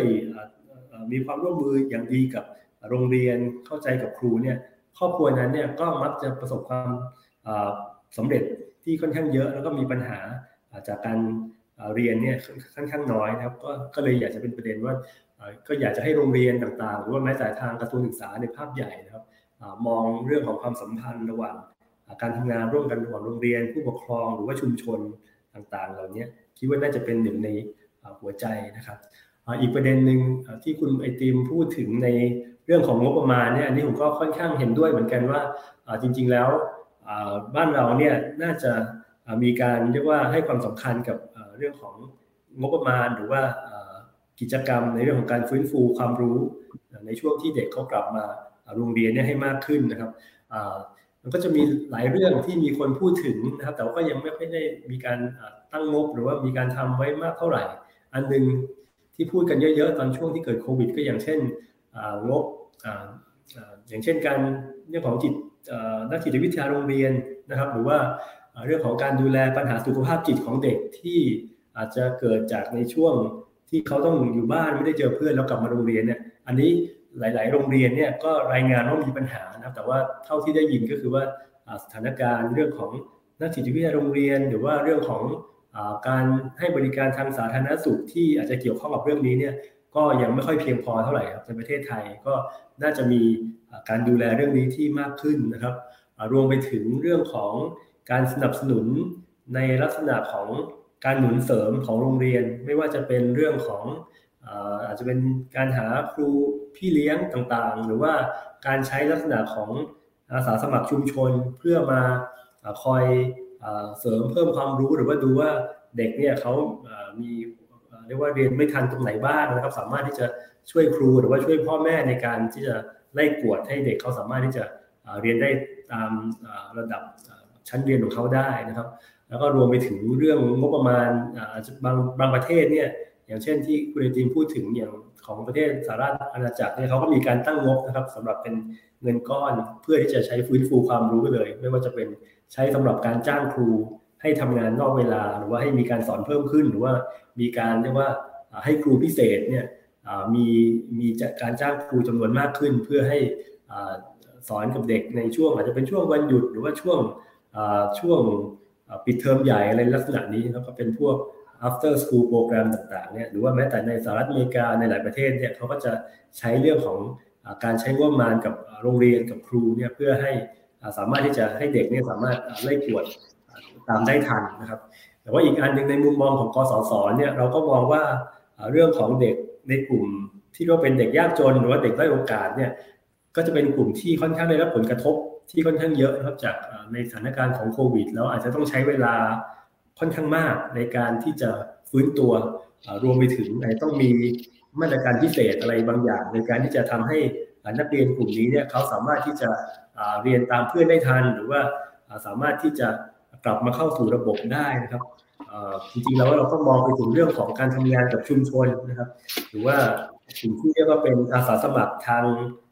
การศึกษาอาจจะเป็นอสมทางการศึกษา หรือว่าการใช้เรื่องของเครือข่าย คนในท้องที่หรือว่าอาสาสมัครต่างๆเนี่ยในการที่จะช่วยครูช่วยโรงเรียนในการฟื้นฟูความรู้นะครับจริงหลายประเทศ อาจจะเป็นประเทศที่ไม่ได้มีเศรษฐกิจที่ดีมากนักนะครับเช่น อินเดียปากีสถานต่างๆเนี่ยเขาก็จะมีบังกลาเทศเนี่ยเขาก็จะมีตัว NGO หลาย ๆ กลุ่มที่ทำงานร่วมกับชุมชน ร่วมกับทางท้องถิ่นกับพื้นที่ผู้ปกครองเนี่ยเพื่อจะไปอบรมอาสาสมัครเนี่ยเพื่อให้เข้าไปช่วยเด็ก ใช้เวลาในช่วงวันหยุดเสาร์อาทิตย์หรือว่าช่วงหลังเลิกเรียนอย่างเงี้ยก็ทำให้สามารถที่จะแคชอัพบทเรียนต่างๆ ได้นะครับอันนี้ก็จะมีหลายๆวิหลาย ๆ วิธีหลาย ๆ มาตรการในภาพใหญ่นะครับในการที่จะช่วยเรียกว่าฟื้นฟูความรู้ถดถอยตรงนี้ได้นะครับในส่วนของกระทรวงเนี่ยเขาก็มีการพูดถึงเรื่องเหล่านี้อยู่บ้างเหมือนกันยกตัวอย่างเช่น ก็จะมีการพูดถึงเรื่องว่าวิธีให้ครูเนี่ยสามารถที่จะ ค้นพบปัญหาของเด็กได้ สามารถที่จะใช้วิธี formative assessment ต่างๆ หรือว่าเรียกว่าดูว่าเด็กคนไหนมีปัญหาอะไรก็ส่งต่อไปได้นะครับ ก็จะมีแนวคิดเช่นนี้อยู่ในในเรื่องของทางกระทรวงที่เขามีมีมาตรการที่ในช่วงหลังโควิดนี่แต่ว่าผมก็ไม่ค่อยไม่ค่อยแน่ใจเหมือนกันว่าพอเอาเข้าจริงเนี่ยในในการทำเนี่ยมันเรียกว่ามีการประเมินผล หรือว่าทำได้มากน้อยแค่ไหนนะครับ แต่ว่า จากที่เราทำงานด้วยเนี่ยในในบางเรื่องเนี่ยทางกระทรวงเขาก็ช่วยอย่างค่อนข้างเต็มที่ เช่น ในช่วงนั้นที่กอสก็ทำเกี่ยวกับเรื่องการไปติดตามเด็กที่อยู่นอกระบบ หรือว่าเด็กที่ไม่ได้กลับเข้าสู่โรงเรียนอะไรเนี่ยอันนี้ก็มีความพยายามอยู่นะครับแต่ว่าในส่วนที่เป็นการไปฟื้นฟูความรู้หรือว่าใช้มาตรการอะไรในเชิงวิชาการเนี่ยอันนี้เนี่ยเราก็ยังไม่ได้เห็นรายละเอียดในเชิงลึกยังไม่ค่อยได้ทำงานร่วมกันในเชิงลึกมากนักนะครับ อันนี้อาจจะเล่าประมาณเท่านี้ ครับค่ะ ขอบคุณอาจารย์ภูมิสรานมากเลยนะคะ ถ้ามาที่ครูวิเชียนล่ะคะครูใหญ่วิเชียนมองว่าโจทย์ตรงไหนเนี่ยที่สำคัญที่สุดแล้วเราต้องตีโจทย์นั้นก่อนนะคะ คือที่คุณไอติมพูดถึงสามเรื่องนะ ทั้งเรื่องคุณภาพ การศึกษาความเหลื่อมล้ำแล้วก็ประสิทธิภาพ การจัดการศึกษาใช่ไหมครับผมมองว่าสามอย่างด้วยอ่าใช่ก็ตรงประสิทธิภาพใช่ไหมตรงงบประมาณคือประสิทธิภาพใช่ไหมสามอย่างนี้ก็จะ ในมุมมองผมมีอุปสรรคที่สำคัญก็คือกระทรวงของเราเนี่ยมีชั้นของการจัดการการบริหารจัดการเนี่ยเนื่องจากเป็นกระทรวงใหญ่ ระดับนโยบายกำกับนโยบายกับผู้ปฏิบัติห้องเรียนเนี่ยห่างกันหลายช่วงชั้นมากเลย คนที่คิดกับคนที่ทำเนี่ยดูเหมือนกับเชื่อมกันไม่ติดนะครับ อันนี้คือตัวที่เป็นอุปสรรคนะยังไงผมก็เชียร์ว่าการกระจายอำนาจจริง ๆ นะทำให้กระทรวงเล็กลงเนี่ยก็จะมี จะแก้ปัญหาสามเรื่องนี้ได้ แต่ระหว่างนี้เอาละในเมื่อผมไม่ได้มีอำนาจที่จะทำให้มีการกระจายอำนาจอย่างนั้นนะครับ ผมก็มีลักษณะของวิธีคิดอีกแบบหนึ่งก็คือ ในระดับโรงเรียนเองเนี่ยไมโครเนี่ยสามารถจะแก้ปัญหาทั้ง 3 อันนั้นได้เลย จากการดีไซน์ ก็คือจริงๆแล้วเนี่ยกระบวนการทางการศึกษาเนี่ยเราในระดับโรงเรียนเนี่ยเราไม่มีตัวนวัตกรรมจริงๆนะครับ เราไม่เคยคิดเรื่องนวัตกรรม คุณครูที่อยู่ในโรงเรียนส่วนใหญ่ก็ ใช้หลักสูตรแล้วก็ใช้แบบเรียน หรือหนักกว่านั้นอีก ผมถือว่าหนักเลยนะ ก็คือใช้แบบเรียนสำเร็จรูปที่บริษัทหนังสือทำอันนี้ก็เป็นสิ่งที่ส่งผลถึง 3 เรื่องเมื่อกี้นี้หมดเลย ถ้าเราเปลี่ยนวิธีคิด เพื่อจะแก้ปัญหาให้ได้ทั้ง 3 อย่างในระดับไมโครระดับโรงเรียนนะครับ อย่างแรกผมมองว่าเราต้องมีหลักคิดใหม่ เราต้องเชื่อว่า มนุษย์ทุกคนเนี่ยมีความปรารถนาที่อยากจะมีชีวิตที่ดี แล้วเครื่องมือการเรียนรู้นะเป็นวิธีหนึ่งที่จะทำให้มนุษย์ร่วมกันอยู่ในสังคม แล้วก็เรียนรู้ที่จะมีชีวิตที่ดีครับ ถ้าเอาหลักคิดนี้มามาทำความเข้าใจเราก็จะรู้ว่าอ๋อจริงแล้วเนี่ยเราสนใจเฉพาะตอนนี้นะครับ เราสนใจเฉพาะที่จะยัดเยียดว่าหลักสูตรต้องการให้เด็กรู้อะไรและวัดอะไร แต่เรากลับ ละเลยที่จะเข้าใจว่าจริง ๆ แล้วเด็กเขามีกระบวนการเรียนรู้ยังไง ในบริบทที่เปลี่ยนไปของสังคมโลกตอนนี้แล้วเราได้ตอบสนองสิ่งแบบนั้นหรือเปล่า หรือจริง ๆ แล้วในความปรารถนาของเขา เขากำลังเรียนรู้ไปสู่สิ่งไหน กรอบคิดเดิมของการศึกษาเราเชื่อว่าเราสร้างพลเมืองของโลกเนี่ยไปเป็นข้าราชการไปเป็นงานที่เป็นอาชีพหลักๆ แต่ทุกวันนี้เป็นไปได้ไหมว่าเด็กเขาสนใจแค่งานที่ไม่ได้แปลว่าอาชีพ ถ้าเรากลับมาสู่หลักคิดอมนุษย์จริงๆแล้วอยากจะมีชีวิตที่ดีมันกระบวนการที่จะพัฒนานวัตกรรมอย่างไงที่ยังให้ตอบโจทย์หลักสูตรได้ส่วนหนึ่ง ส่วนหนึ่งแปลว่าเราเราได้มากกว่าหลักสูตรนะความหมายผมนะครับ เราก็มาทำงานร่วมกับครู เพื่อให้ครูนะได้เห็นว่าเป้าหมายจริงๆมีระยะสั้นกลางปลายนะ ระยะสั้นเนี้ยเราพยายามตอบสนองให้ได้ตามหลักสูตร ระยะกลางเราหวังว่าผู้เรียนจะจบออกไปแล้วมีอาชีพ มีงานและอยู่ในสังคมได้ ส่วนระยะปลายนะ เราหวังว่าผู้เรียนนี้จะใช้ชีวิตได้อย่างดี สร้างสังคมที่ดีด้วย พอเราไม่เห็นสามระยะเนี้ยเราก็พยายามที่จะงมอยู่แค่ตามหลักสูตรนะครับ แต่ถ้าเราเปลี่ยนให้แม้แต่โรงเรียนแต่โรงเรียนนะสร้างสังคมที่ดีคือมีกระบวนการ PLC ที่ดีนี่นะ professional learning community นะครับ ที่มีคุณภาพนะ แล้วครูทุกคนหันหน้าเข้าหากันคุยอย่างมืออาชีพนะครับ คุยเรื่องเด็ก คุยเรื่องการเรียนรู้ คุยเรื่องการเรียนการสอนคุยเรื่องเรื่องที่จะจัดการแก้ปัญหาเด็กเป็นรายคนทำอย่างนี้อยู่สม่ำเสมออย่างมีคุณภาพเนี่ย ตัวครูเองนี่ก็จะเป็นมืออาชีพอย่างแท้จริงครับ เป็นผู้เชี่ยวชาญอย่างแท้จริงที่จะเข้าใจเด็ก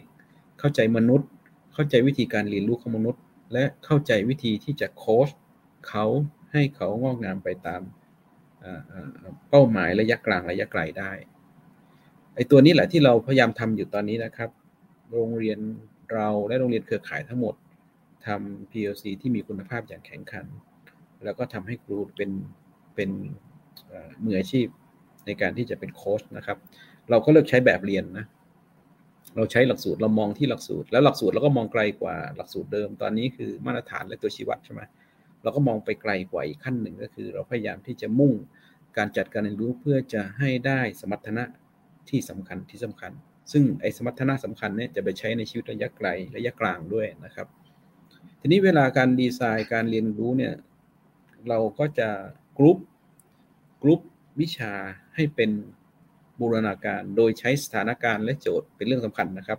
แล้วสถานการณ์และโจทย์นั้นจะต้องอยู่ใกล้ชิดกับผู้เรียนเป็นสถานการณ์ที่ ผู้เรียนสัมผัสได้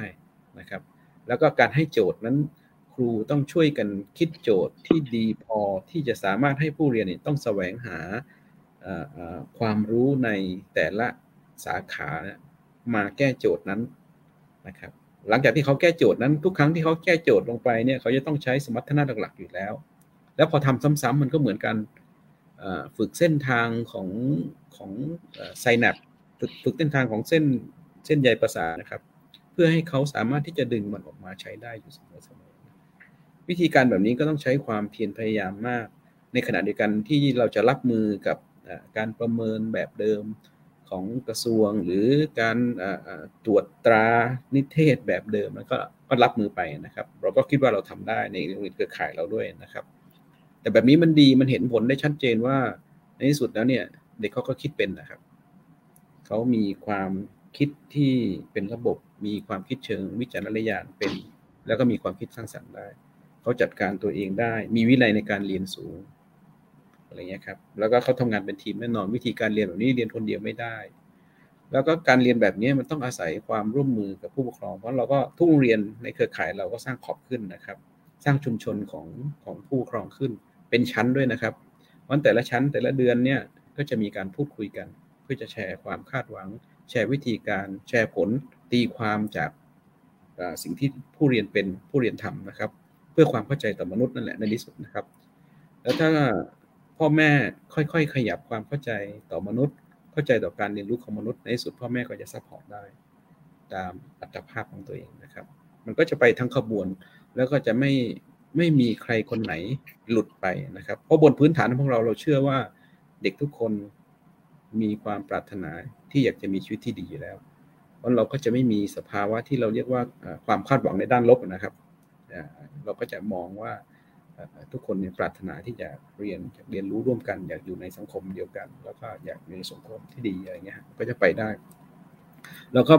พยายามพัฒนาโมเดลทั้งเรื่องของนวัตกรรม เรื่องของการจัดการเรียนรู้เรื่องจิตวิทยาที่ใช้กับมนุษย์ รวมทั้งการประเมินด้วยนะครับ เราพัฒนาวิธีการประเมิน สมรรถนะ ซึ่งไปไกลกว่ามาตรฐานและตัวชี้วัดนั้นด้วยนะครับ สิ่งที่เราทำกันเราก็สร้างสังคมของครูขึ้นมาด้วยนอกจาก PLC เราก็เรียกว่า PON นะครับเป็น network ของครู ซึ่งแต่ละเดือนหรือแม้แต่ในออนไลน์ด้วยนะครับ ก็จะมีครูในชุมชนของเราเนี่ยแชร์แลกเปลี่ยนกันเรียนรู้จากกันและกัน แล้วก็นำไปสู่การปฏิบัติวนซ้ำแล้วซ้ำเล่าอย่างเงี้ยครับ แบบนี้ก็จะแก้ปัญหาทั้ง 3 ตัวที่ที่เราพูดถึงได้ทั้งคุณภาพความเหลื่อมล้ำำเพราะไม่มีใครหลุดนะครับวิธีแบบนี้แล้วก็ประสิทธิภาพด้วยไม่ได้แปลว่าต้องถามหาเงินนะครับ มันไม่ได้อยู่ที่เงินมันอยู่ที่กระบวนการและการดีไซน์ ที่เราจะลงไปทำงานร่วมกัน ค่ะ ก็เดี๋ยวยังไงฝากโจทย์ไปที่ครูวิเชียนเพิ่มนะคะ คือในรอบต่อไปเนี่ยอยากฟัง เพราะว่าครูวิเชียนบอกว่าที่ผ่านมาเนี่ยทำงานกับเครือข่ายโรงเรียนร้อยกว่าโรงเรียนก็จะมีทั้งโรงเรียนที่เป็นโรงเรียนรัฐ โรงเรียนทางเลือกโรงเรียนเอกชนแบบนี้ด้วย มันมีข้อจำกัดอะไรหรือเปล่าที่ต้องอาศัยนโยบาย ในระดับที่ใหญ่กว่าในการพัฒนาหรือว่าตีทะลุไปนะคะค่ะทีนี้กลับมาที่คุณภริศนะคะ อยากฟังนะคะ ว่าโจทย์ที่ทั้งสองท่านกล่าวมาแล้ว คิดว่าอยากจะเพิ่มประเด็นอะไรไหม หรือมีโจทย์ไหนที่อยากจะตีให้มันแตกมากกว่านี้ค่ะ เชิญค่ะ ครับรอบนี้โจทย์ก่อนนะครับ เดี๋ยวรอบหน้าค่อยค่อยเสนอทางออก วิธีตอบวิธีตีครับเออผมคิดว่าถ้าเราพูดถึงโจทย์นะครับ อาจจะไม่ได้ไม่ได้เอออาจจะอาจจะจัดสรรมันเป็นในเชิงของห่วงเวลามากกว่า ว่าถ้าเรามองถึงการพยายามจะหา ทางออกจากวิกฤตที่เกิดขึ้นจากโควิดเนี่ยเราจะวางเป้าหมายในแต่ละห่วงเวลายังไงนะครับความจริงผมเคยเขียนบทความเพื่อแบ่งไว้เป็น 3 ห่วงเวลา แต่คิดว่าก็ยังคงใช้ได้อยู่กับสถานการณ์ปัจจุบันนะครับเฟสที่1เนี่ยซึ่งตอนนั้นผมวางไว้เนี่ยว่าเป็นเป็นเป้าหมายหรือว่าโจทย์สำหรับในช่วงที่เด็กอาจจะยังกลับไปเรียนที่โรงเรียนอย่างปลอดภัยไม่ได้ เพราะว่าโควิดยังคงเป็นปัญหาอยู่และยังไม่รับวัคซีนเนี่ยผมบอกว่าโจทย์สำคัญคือคำว่า retain หรือว่าการประคับประคอง คือพูดง่ายๆคือทำยังไงให้เราพยายามจะประคับประคองระบบการศึกษา เพื่อให้เด็กเนี่ยที่หลุดออกไปแล้วเนี่ยสามารถกลับเข้ามาได้อย่างไร้รอยต่อที่สุด หรือทำยังไงให้เด็กที่ยังคงอยู่ในระบบได้ณปัจจุบันเนี่ยไม่หลุดออกไปมากขึ้นกว่าเดิมนะครับนั้นในช่วงแรกในช่วงของเฟสที่ 1 ของการรีเทนหรือการประคับประคองเนี่ยโจทย์สำคัญมันคือการพยายามจะป้องกันการหลุดออกจากระบบการศึกษา นะครับอะไรก็ตามที่มันอาจจะไปทำให้เด็กต้องหลุดจากระบบการศึกษาเราต้องพยายามลดความเสี่ยงเหล่านั้นนะครับอย่างเช่น ถ้าเกิดว่าเราเห็นว่ามันมีประเด็นปัจจัยเรื่องเศรษฐกิจนะครับเราก็ต้องมานั่งคิดว่าเราจะสามารถเยียวยาหรือว่าทำยังไงให้ค่าใช้จ่ายที่มันสูงไม่ไม่สร้างปัญหาให้กับผู้ปกครองนะครับหรือว่าทำยังไงให้เราพยายามลดค่าใช้จ่ายเหล่านั้นลงมา ให้ได้มากที่สุดอย่างน้อยชั่วคราวนะครับยังไม่นับถึงการถอดบทเรียน เพื่อพยายามจะทำให้การศึกษาเป็นฟรีจริงในอนาคตด้วยนะครับหรือว่านะครับถ้าเกิดว่ามันมีข้อจำกัดเรื่องของอุปกรณ์การเรียนการสอนเรื่องของอินเทอร์เน็ตเนี่ย รัฐสามารถเข้ามามีบทบาทอย่างไรได้บ้าง เพื่อทำให้ข้อจำกัดเหล่านี้เป็นข้อจำกัดน้อยลงนะครับไม่ว่าจะเป็นการ subsidize ซึ่งอินเทอร์เน็ตสนับสนุนเรื่องอินเทอร์เน็ตหรือว่าการพยายามแม้กระทั่งการพยายามดูว่าถ้าเกิดว่ากลุ่มไหนมีข้อจำกัดเรื่องอุปกรณ์เนี่ยพยายามหาวิธีการแก้ปัญหาเหล่านั้นให้ได้ หรือว่าหารูปแบบการเรียนการสอน รูปแบบอื่นที่อาจจะสามารถพอเป็นไปได้โดยที่ไม่จำเป็นต้องพึ่งอุปกรณ์เหล่านั้นนะครับเพราะฉะนั้นโจทย์ในช่วงเฟสที่1เนี่ยมันเลยเป็นการประคับประคอง ถามว่าเราเราก้าวข้ามเฟสนี้มาหรือยังเนี่ยนี่ต้องต้องถามผู้ปฏิบัติหน้างาน แต่จากที่ผมเข้าใจเนี่ย ก็คือว่ายังมีบางโรงเรียนที่ยังคงประสบปัญหาอยู่นะครับ คือโอเคแหละแน่นอนปัญหาเรื่องโควิด มันก็เบาบางลงกว่าสมัยก่อนเยอะมากด้วยการเข้าถึงวัคซีนต่างๆ แต่ว่าถามว่ายังคงมีปัญหานี้อยู่บ้างหรือเปล่านะครับผมคิดว่าก็ยังยังคงมีอยู่นะครับ แล้วก็ความพยายามในการดึงเด็กที่หลุดออกจากระบบไปแล้วกลับเข้ามาเนี่ยก็ยังคงเป็นโจทย์ที่สำคัญอยู่นะครับเพราะฉะนั้นตอนนี้ถามว่าเราผ่านเฟสหนึ่งมาหรือยังหรือยังก็อาจจะยังนะครับหรือว่าแต่ละพื้นที่แต่ละโรงเรียนก็อาจจะอยู่ในเฟสที่แตกต่าง ทีนี้พอมาเฟสที่2เนี่ยคือเฟสที่เราก้าวข้ามมาแล้ว ก็คือเฟสที่เด็กสามารถกลับเข้ามาเรียนที่โรงเรียนได้อย่างปลอดภัยแล้วนะครับไม่ต้องกังวลในมุมว่าเด็กจะยังโคยังคงเจอข้อจำกัดที่ทำให้หลุดออกจากระบบเพิ่มเติมเฟสที่2เนี่ยผมตั้งเป้าหมายไว้ก็คือว่าโจทย์สำคัญคือการ recover หรือการฟื้นฟูนะครับซึ่งเข้าใจว่าน่าจะเป็นหัวข้อหลักในการที่เรามาพูดคุยกันในวันนี้ ก็คือว่าสมมุติเราก้าวก้าวข้ามผ่านโควิดมาแล้วเนี่ยมันไม่ใช่ว่าปัญหาที่เกิดขึ้นมันมันมันหายไปทันที แต่มันมี การเรียนรู้ที่มันถดถอยไปที่เราต้องมาฟื้นฟู หรือว่าเติมเต็มหรือว่าแคปชั่นให้มันให้มันกลับมาสู่จุดที่จุดที่ที่โอเคขึ้นจุดที่จุดที่สูญเสีย หรือว่าสิ่งที่มันสูญเสียไปแล้วนั้นมันถูกถูกถูกชดเชยนะครับซึ่งโจทย์ในการฟื้นฟูเนี่ยผมถ้าถามว่ามันมีอะไรที่ต้องฟื้นฟูบ้างเนี่ยแล้วเดี๋ยวคงลงเรื่องทางออกในรอบถัดไปเนี่ยผมคิดว่าการฟื้นฟูมันน่าจะมี 2 ส่วนหลักๆ อย่างแรกเนี่ยคือโจทย์เรื่องการฟื้นฟูการเรียนรู้ที่ถดถอยแน่นอนทักษะขั้นพื้นฐานต่างๆ ทำยังไงให้ความรู้ทักษะที่มันแทนที่ได้รับการพัฒนาในช่วงที่ผ่านมา ไม่ได้รับการพัฒนาเนี่ยทำยังไงให้เราสามารถพัฒนามันกลับคืนมาได้นะครับทำให้นักเรียนเนี่ยมีระดับการพัฒนาที่ดีเทียบเท่ากับถ้าเกิดว่ามีโควิดเกิดขึ้นนะครับซึ่งนี้เป็นโจทย์ที่ท้าทายโจทย์ที่ 1 ส่วนโจทย์ที่ 2 ย่อยลงมาในการฟื้นฟูเนี่ยคือการฟื้นฟูสภาพจิตใจนะครับคือต้องบอกว่าปัญหาสุขภาพจิตก็เป็นปัญหาที่ที่ความจริงรุนแรงขึ้นมาอย่างต่อเนื่องนะครับ แต่ว่าโควิดก็อาจจะทำให้ปัญหาสุขภาพจิตโดยเฉพาะในมุมนักเรียนเนี่ย รุนแรงขึ้นกว่าเดิมนะครับมันทำยังไงให้เราสามารถมาฟื้นฟูสภาพจิตใจของนักเรียนตรงนี้ได้นะครับเพราะฉะนั้นในช่วงที่2เนี่ยมันจะเป็นโจทย์ในการฟื้นฟูหรือว่า recover ก็คือ recover ทั้งในส่วนของการเรียนรู้ที่ถดถอย แล้วก็สภาพจิตใจที่ถดถอยนะครับส่วนมาสุดท้ายครับเฟสที่ 3 คือว่าสมมติเรา catch up หรือว่าทวงคืนชดเชยสิ่งที่มันสูญเสียไปหมดแล้วเนี่ยไม่ใช่ว่าเราควรจะกลับไปทำอย่างเหมือนเดิมหมดนะครับก่อนที่โควิดเข้ามาแต่เฟสสุดท้ายเนี่ยผมใช้คำว่า remake หรือว่าการสร้างใหม่นะครับก็คือว่าทำยังไงให้ นอกจากปัญหาเรื้อรังที่เราต้องมาแก้แล้วนะครับซึ่งความจริงเรื่องการกระจายอำนาจที่คุณครูวิเชียนพูดถึงก็เป็นหนึ่งในปัญหาที่เราพูดกันมานานแล้วแต่ยังทำให้เกิดขึ้นจริงไม่ได้นะครับแต่นอกเหนือจากโจทย์ที่มันเป็นโจทย์มานานแล้ว หรือว่ามีมานานแล้วเนี่ยทำยังไงให้เราถอดบทเรียนจากบางอย่างในช่วงโควิดเนี่ยเพื่อมาแก้ปัญหาให้เราสามารถรับมือกับวิกฤตแบบนี้ในอนาคตได้ดียิ่งขึ้นด้วยนะครับผมอาจจะยกตัวอย่างเร็วๆสามตัวอย่างนะครับตัวอย่างที่1เนี่ยผมว่าโควิดก็ใช้เห็นชัดถึงความสำคัญของเทคโนโลยีนะครับความจริงไม่ใช่แค่ในมิติการศึกษา แต่ว่าในมิติอื่นด้วย คือตอนนี้เราเริ่มเห็นถึงความเหลื่อมล้ำรูปแบบใหม่ที่ที่เริ่มเข้ามา ก็คือสิ่งที่ผมเรียกว่าความเหลื่อมล้ำระหว่างความเหลื่อมล้ำในเชิงดิจิตอลนะครับหรือว่าภาษาอังกฤษคือ digital divide ก็คือความเหลื่อมล้ำระหว่างคุณภาพชีวิตของคนที่เข้าถึงโลกออนไลน์กับคนที่เข้าไม่ถึง อันนี้จะเป็นปัญหาที่รุนแรงขึ้นนะครับแล้วเราเห็นว่ามันกระทบทุกมิติเลยนะครับใครที่เข้าถึงโลกออนไลน์ก็สามารถเรียนออนไลน์ได้ ใครที่เข้าไม่ถึงก็เจอปัญหาตรงนี้นะครับแต่มันกระทบมิติอื่นด้วย อย่างเช่น ใครที่เข้าถึงโลกออนไลน์ก็อาจจะได้รับสวัสดิการภาครัฐอย่างรวดเร็วหรือว่าสะดวกสบายกว่า ใครที่เข้าไปถึงโลกออนไลน์ ก็อาจจะเจออุปสรรคในการเข้าถึงสวัสดิการภาครัฐนะครับหรือว่าแม้กระทั่งเกษตรกรที่เข้าถึงโลกออนไลน์ก็จะเข้าถึงข้อมูลต่างๆ ที่มันครบถ้วนกว่าข้อมูลพยากรณ์อากาศข้อมูลที่อาจจะต้องใช้ประกอบในการตัดสินใจในการในการทำอาชีพเกษตรกรรม ในขณะที่เกษตรกรที่เข้าไปถึงโลกออนไลน์ก็จะเสียเปรียบจากการเข้าไปถึงข้อมูลเหล่านี้นะเพราะฉะนั้นตอนนี้เราเริ่มเห็นความเหลื่อมล้ำมิติใหม่เข้ามาก็คือความเหลื่อมล้ำระหว่างคนที่เข้าถึงโลกออนไลน์คนที่เข้าไม่ถึงนะครับเพราะฉะนั้นทำยังไงให้เราถอดบทเรียนตรงนี้ แล้วก็พยายามจะทำให้ความเหลื่อมล้ำตรงนี้มันลดน้อยลงให้ได้ นะครับอย่างเช่น การพยายามจะดูว่าทำยังไงให้การเข้าถึงอินเทอร์เน็ตเนี่ยมันเป็นสิทธิขั้นพื้นฐานสำหรับนักเรียนทุกคนหรือว่าประชาชนทุกคนนะครับเราเห็นหลายประเทศก็มีความตื่นตัวเรื่องนี้มากขึ้นนะครับคือบางประเทศก็ตื่นตัวมานานแล้วนะอย่างเม็กซิโกฟินแลนด์เนี่ยผมเข้าใจว่าเขาระบุไว้เลยว่าสิทธิขั้นพื้นฐานของประชาชนในยุคสมัยนี้ คือต้องมีสิทธิการเข้าถึงอินเทอร์เน็ตแต่ก็จะมีหลายประเทศที่อาจจะไม่ตื่นตัวขนาดนั้น ก่อนหน้าโควิดพอโควิดเข้ามาก็เห็นถึงความสำคัญตรงนี้มากขึ้น แล้วก็พยายามจะทำให้ มีการจัดสรรงบประมาณ หรือว่าการวางโครงสร้างพื้นฐานอย่างเพียงพอ ที่จะทำให้ประชาชนทุกคนแม้กระทั่งในพื้นที่ห่างไกลสามารถเข้าถึงอินเทอร์เน็ตได้นะครับอันนี้คือบทเรียนที่ 1 อีกบทเรียนหนึ่งอาจจะเป็นเรื่องของหลักสูตรนะครับคือแน่นอนพอช่วงโควิดเข้ามาเนี่ยหลายประเทศก็พยายามจะปรับตัวในการลดเนื้อหาที่ไม่จำเป็นในหลักสูตรลงพูดง่ายๆคือไปไล่ดูเลยครับว่าแต่ละวิชาเนี่ยมันมีเนื้อหาอะไรที่มันพอลดทอนได้บ้างเพราะเรารู้ว่าการเรียนออนไลน์หรือว่าการเรียนช่วงโควิดเนี่ยถ้าจะอัดฉีดเนื้อหาเท่าเดิมเนี่ยมันอาจจะไม่ได้ผล พอเขาลดไปลดมาพอเขาเริ่มลดลงไปเนี่ยเขาก็เริ่มสังเกตเห็นว่าความจริงแล้วไอ้สิ่งที่ตั้งใจว่าจะลดชั่วคราวในช่วงโควิดเนี่ยมันอาจจะลดอย่างถาวรได้นั่นหมายถึงว่าเออพอมานั่งคิดดูแล้วเนี่ยมันอาจจะเป็นสิ่งที่มันมันเกินความจำเป็นมาสักพักนึ่งแล้ว แล้วก็แล้วก็พิจารณาว่าแม้โควิดหายไปเนี่ยเราอาจจะพยายามลดเนื้อหาที่ไม่จำเป็นออกไปอย่างถาวรนะครับหรือว่าแม้กระทั่งรูปแบบการทำการประเมินนะครับรูปแบบใหม่ๆนะอย่างเช่นช่วงโควิดหลายประเทศก็จะเจอปัญหาว่าถ้าจะทำ การประเมินแบบต้องมาทำข้อสอบเนี่ยมันไม่สามารถทำได้ผ่านช่องทางออนไลน์เพราะว่าแน่นอน ถ้าเกิดว่าเป็นข้อสอบที่เน้นวัดความรู้ที่มันสามารถเสิร์ชหาออนไลน์ได้เนี่ยมันก็แน่นอนไม่สามารถจัดสอบแบบนั้นได้ เขาก็เลยต้องหาวิธีการออกแบบการประเมินรูปแบบอื่นๆ อย่างเช่นรูปแบบการอาจจะเป็นคำถามแบบ Open Book Assessment คือคำถามที่เด็กสามารถ search หาข้อมูลระหว่างท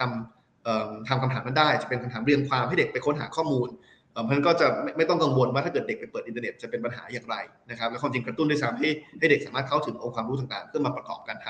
ำข้อสอบหรือว่าการเขียนเรียงความตัวนั้น พอทำแบบนี้ไปแบบนี้มาช่วงตอนแรกตั้งใจว่าจะชั่วคราว แต่พอเห็นว่าเออมันเริ่มมีประสิทธิภาพอาจจะช่วยพัฒนาทักษะได้ดีกว่าเนี่ยก็อาจจะพิจารณามาใช้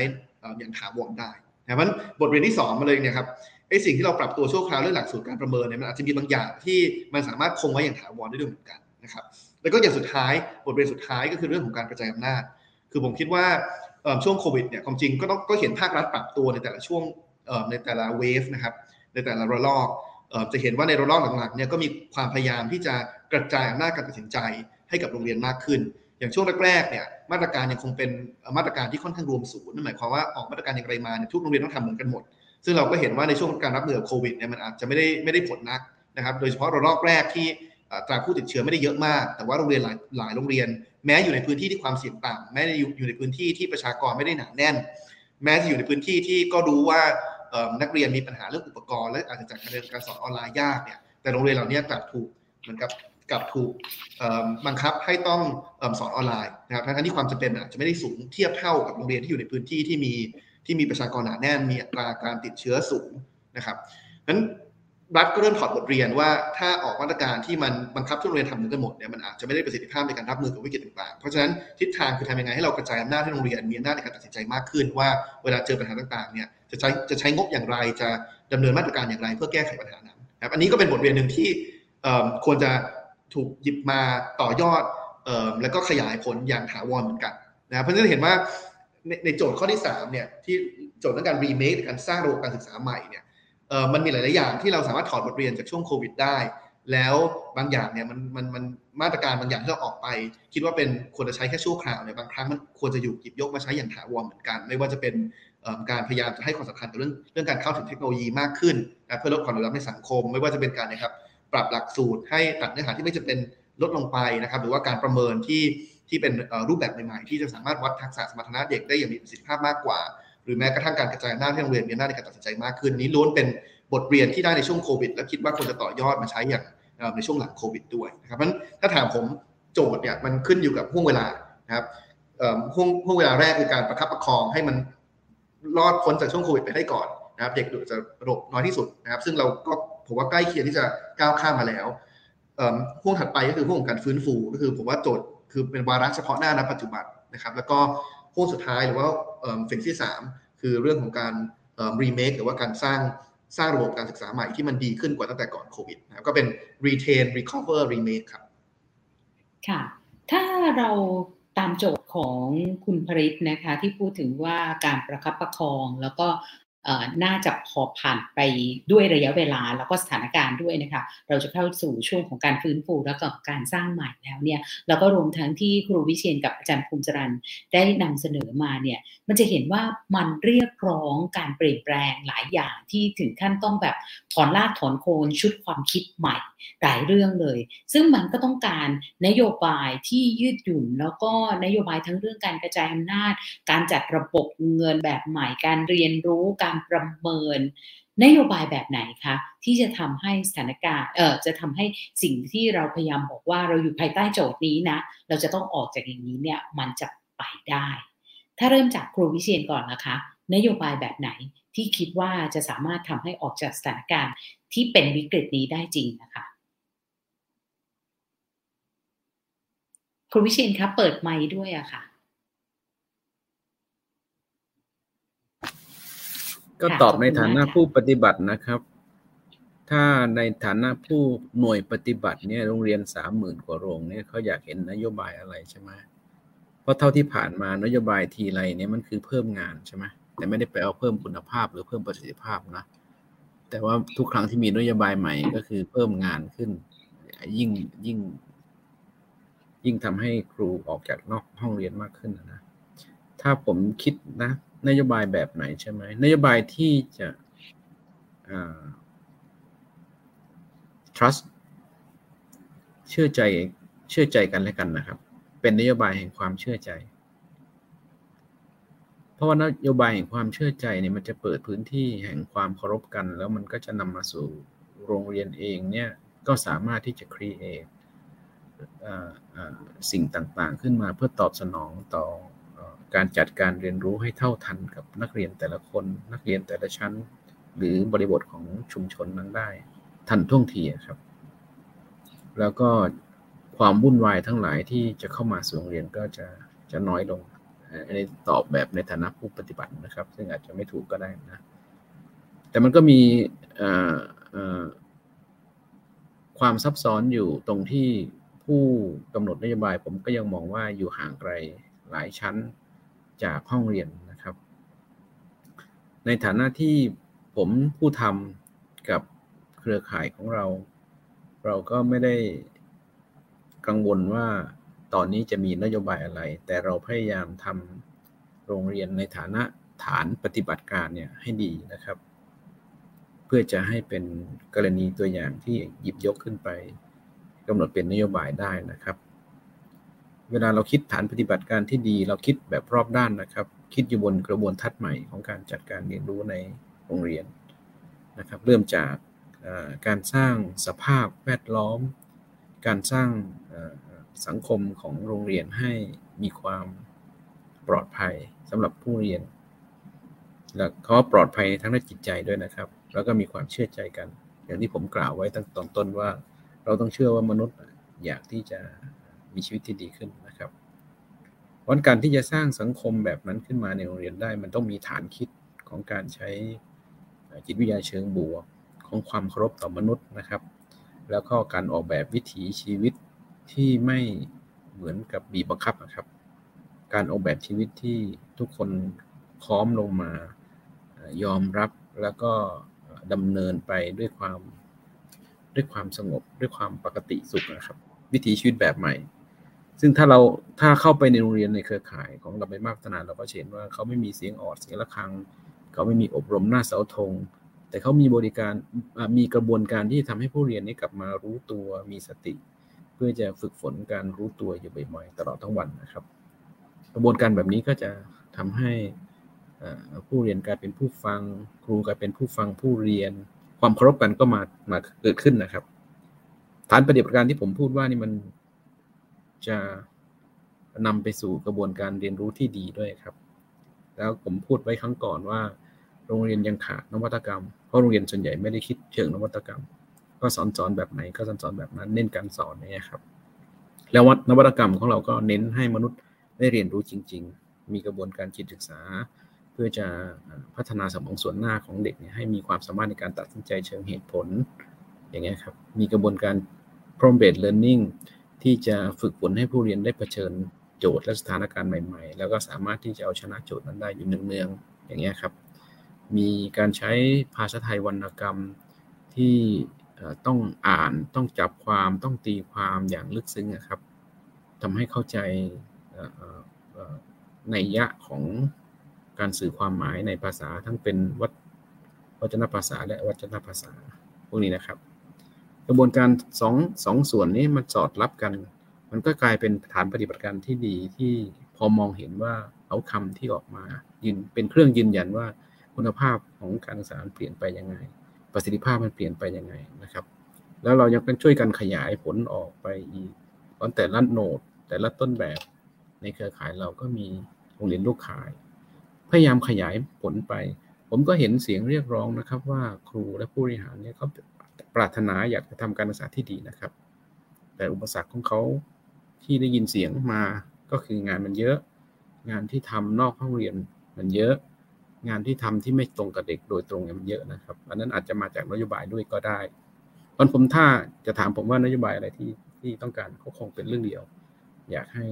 เป็นนโยบายที่มีความเชื่อใจต่อโรงเรียน เชื่อใจต่อกันและกันเหมือนฟินแลนด์อะไรเงี้ยครับ แล้วก็นอกจากขยายผลแล้วเราก็ในกลุ่มของเรายังมีความความรู้สึกว่าเราต้องต้องให้การขยายผลนั้นนำไปสู่การเปลี่ยนแปลงระดับล่าง ก็คือให้มีจำนวนโรงเรียนมากพอที่จะเกิดมวลวิกฤตนะครับ แล้วเราเราหวังว่าถึงจุดนั้นเนี่ย ผู้หลักผู้ใหญ่ก็จะมีมีกรณีตัวอย่างมากพอที่จะไปกำหนดเป็นนโยบายที่มันได้ผลนะครับ นนี้ก็เป็นความปรารถนาเล็กๆที่พวกเรากำลังทำงานอยู่นะครับค่ะครูวิเชียนพูดจากใจของคนที่ปฏิบัติงานอยู่ในหน้างาน นโยบายที่พูดมาที่พูดถึงเรื่อง trust เรื่องของการเชื่อใจกันและกันเนี่ยมันฟังเหมือนว่ามันมีเล่าขว่างบรรทัดที่พูดถึงการทั้งการกระจายอำนาจ การเปิดโอกาสให้โรงเรียนเนี่ยได้ออกแบบนโยบายเออออกแบบหลักสูตร การเรียนการสอนที่ มันตอบโจทย์ในพื้นที่มากขึ้น แล้วก็รูปแบบการเรียนเนี่ยเป็นแบบนวัตกรรมมากขึ้น อย่างนั้นใช่ไหมคะ แล้วถ้าไม่ใช่หรือยังไม่ชัด อยากจะให้ครูวิเชียนขยายความตรงนี้ให้หน่อยอะค่ะ คือจริง ๆ แล้วครูและผู้บริหารเนี่ยเขาเป็นมืออาชีพเขาเชี่ยวชาญจริงนะครับเพราะเขาอยู่กับเด็ก แล้วเขาเผชิญปัญหากับเด็กทุกวันเขาตอบสนองต่อปัญหาได้อย่างดีด้วยครับ เพราะฉะนั้นไม่แปลกเลยที่เขาจะคิดว่าเขาควรจะดีไซน์หลักสูตรได้ เขาควรจะได้รับความไว้วางใจว่าเขาประเมินได้ แล้วก็ผมก็เชื่อว่ากระบวนการเรียนรู้ที่เข้มแข็งภายในโรงเรียนถ้าทำ PUC ที่ดีเนี่ยเขาจะเห็นเป้าหมายจริง ๆ ของการศึกษา ไม่ใช่เห็นว่าต้องทำอะไรตามตามหลักสูตรนะครับ เป้าหมายที่แท้จริงนะหลักสูตรมันก็เป็นแค่ส่วนประกอบหนึ่งที่จะนำไปสู่เป้าหมายที่แท้จริงใช่ไหมครับ การเห็นเป้าหมายที่แท้จริงก็ไปไกลกว่า แล้วก็ไปได้ลึกกว่า ค่ะ ขอบคุณมากนะคะ กลับมาที่อาจารย์ภูมิจรันค่ะ เราเห็นทั้งโจทย์ต่างๆแล้ว แล้วนโยบายแบบไหนคะที่เราคิดว่ามันจะสามารถแก้ปัญหาได้กับวิกฤตที่เรากำลังเผชิญอยู่ค่ะ ครับผมก็จริงแล้วอย่างที่ทั้งคุณในติมแล้วก็ครูใหญ่วิเชียนเนี่ยได้พูดถึงเนี่ยผมคิดว่านโยบายหลาย ๆ อย่างนะครับ ก็จริง ๆ ท่านทั้งสองเนี่ยก็ได้พูด ก็ได้มีการสะท้อนถึงนโยบายทางการศึกษาแล้วแหละนะครับ ที่ผมก็คิดว่ามันก็สอดคล้องกันตัวอย่างเช่น ในเรื่องของความเป็นอิสระของสถานศึกษานะครับ ก็มีความสำคัญการมีออโตโนมีซึ่งมันก็มีความสัมพันธ์กับเรื่องของการกระจายอำนาจด้วยนะในภาพใหญ่ เพราะฉะนั้นเนี่ยผมคิดว่าโดยภาพรวมเนี่ยในเรื่องของการกระจายอำนาจนะครับ แล้วก็การให้สถานศึกษามีอิสระมากขึ้นนะครับ รวมไปถึงการเรียกว่าอิสระในเรื่องของความคิดของครูนะครับอิสระในการที่ครูเนี่ยสามารถที่จะเรียกว่ามีความคิดสร้างสรรค์ หรือว่าสามารถที่จะมีการริเริ่มทำสิ่งต่างๆ โดยที่อาจจะไม่จำเป็นที่จะต้องไปยึดติดตามกรอบของกระทรวงศึกษาธิการ หรือว่าตามกรอบที่ รียกว่าทางหน่วยงานเบื้องบนเนี่ยได้ให้เอาไว้เนี่ยอันนี้ก็คิดว่าคิดว่าเป็นเรื่องสำคัญนะครับ แต่ว่าจริง ๆ แล้วเนี่ยก่อนหน้านี้เราก็พูดถึงเรื่องการกระจายอำนาจกันมานานเพียงว่า แม้ว่าตั้งแต่พรบการศึกษาอันปัจจุบันเนี่ยครับก็จะมีการพูดถึงการกระจายอำนาจค่อนข้างเยอะเพียงแต่ว่าในทางปฏิบัติเนี่ยมันก็ไม่ได้เป็นการกระจายอำนาจจริงๆยกตัวอย่างเช่นเรื่องของการจะสนใจเรื่องครูหรือว่าเรื่องงบประมาณจริงๆเนี่ยมันก็ยังมาจากส่วนกลางอยู่นะครับ เพราะฉะนั้นเนี่ยผมคิดว่า เรื่องของการกระจายอำนาจการกระจายงบประมาณนะครับ รวมไปถึงในเรื่องของการที่จะให้ครูเนี่ยได้มีความคิดมีความตัดสินใจเนี่ยก็จะมีความสำคัญ ถ้าเกิดว่าเราสังเกตได้จากช่วงที่อาจจะเริ่มมีโควิดแรกๆนะครับถ้าเกิดว่าผู้ฟังอาจจะพอจำได้ว่าในช่วงแรกก็ทุกคนก็ยังงงๆว่าว่ามันจะเป็นยังไงกันเราจะจัดการเรียนการสอนกันยังไง ที่เด็กเขาอาจจะไม่ได้มาสามารถมาเรียนได้เนี่ยผมคิดว่าณตอนนั้นเนี่ย ทางกระทรวงก็ค่อนข้างเรียกว่าก็คงเขาคงไม่รู้เหมือนกันว่าเขาจะทํำยังไงนะครับเขาก็เลยบอกว่าเพราะฉะนั้นเนี่ยโรงเรียนอยากทำอะไรก็ทำได้เลย หรือว่าครูอยากมีอิสระในการที่จะคิดวิธีการยังไงที่ให้เหมาะกับบริบทของตัวนักเรียนของตนเองเนี่ยก็สามารถทำได้ ซึ่งตอนนั้นเนี่ยเราก็ค่อนข้างที่จะตื่นเต้นนะครับว่าได้เห็นโรงเรียนหรือว่าได้เห็นครูมีมาตรการมีนวัตกรรมอะไรหลาย ๆ อย่างที่มาเพื่อช่วยเหลือเด็กนะครับไม่ว่าจะเป็นเรื่อง การเรียนแบบออนไลน์บ้างหรือว่าบางทีก็ไปสอนเด็กที่บ้านเอาสื่อต่างๆไปให้เด็กหรือว่าบางทีก็มีการเรียกว่าเดินทางหรือว่าไปสอนในชุมชนในลักษณะต่างๆ ก็มีความหลากหลายนะครับ ซึ่งเราก็ได้เห็นว่าครูหลาย ๆ คนเนี่ยจริงๆแล้วเขาก็มีมีศักยภาพแล้วก็มีอิสระในการทำสิ่งต่างๆ ถ้าเกิดว่าเราให้ให้โอกาสเขาได้ได้มีความคิดสร้างสรรค์ก็ได้แสดงออกที่ค่อนข้าง มากพอแล้ววันนี้เนี่ยผมก็ค่อนข้างเห็นด้วยเลย อีกอันหนึ่งที่อาจจะขอเพิ่มไปที่เป็นประเด็นที่ อาจจะยังไม่ได้มีการพูดถึงมากนักก็เรื่องของความเป็นผู้นำวิชาการ หรือว่าความเป็นผู้นำของพออหรือว่าผู้บริหารสถานศึกษาเนี่ยผมคิดว่าอันนี้เป็นปัจจัยที่ค่อนข้างสำคัญนะครับว่าจริงๆแล้วครู จะดำเนินงานได้สำเร็จมากน้อยแค่ไหน หรือว่ามีความสุขในการมาทำงานในการเป็นครูสอนเท่าไหร่ หรือว่าสามารถที่จะใช้ความคิดสร้างสรรค์ได้มากแค่ไหนเนี่ยที่สำคัญก็อยู่ที่นโยบายของ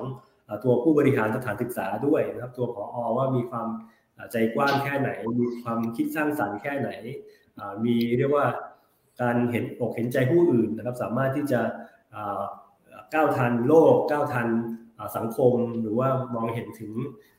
มองไปในอนาคตได้มากน้อยแค่ไหนเนี่ยผมคิดว่าเรื่องของความเป็นผู้นำทางวิชาการของตัวตัวพออเนี่ยครับมีมีความสำคัญนะครับ อีกการหนึ่งผมอาจจะอยากเสริมนะครับก็คือจริงๆแล้วสิ่งหนึ่งที่เราก็ได้พบนะครับว่าตัวนักเรียนหรือว่าตัวของโรงเรียนเนี่ยที่เขาสามารถปรับตัวได้ดีเนี่ยผมคิดว่าทักษะอันหนึ่งที่หลังๆเนี่ยเราพูดกันค่อนข้างเยอะนะครับ ก็คือเรื่องของทักษะทางอารมณ์สังคม หรือว่าถ้าเป็นทางภาษาอังกฤษเขาเรียกว่า social emotional learning ต่างๆเนี่ยซึ่งผมคิดว่าตอนนี้ในโรงเรียนไทยหลาย ๆ แห่งเนี่ยค่อนข้างให้ความสำคัญนะครับว่าถ้าเกิดว่าเรื่องของวิชาการอย่างเดียวเนี่ยมันก็เป็นแค่เหรียญด้านเดียวนะแต่ว่าถ้าเกิดว่าทาง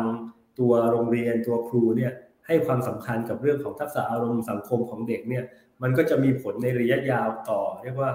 ชีวิตของเด็กต่อความก้าวหน้าต่อเรื่องของการทำงานต่างๆของเด็กด้วยนะครับซึ่งจริงอย่างทางลำปลายมาศเนี่ยก็น่าจะมีความโดดเด่นในเรื่องนี้อยู่เช่นกันนะครับ แต่คิดว่าหลาย ๆ โรงเรียนเนี่ยปัจจุบันก็เริ่มมีความความคิดหรือว่าเริ่มเริ่มมองเห็นในเรื่องของ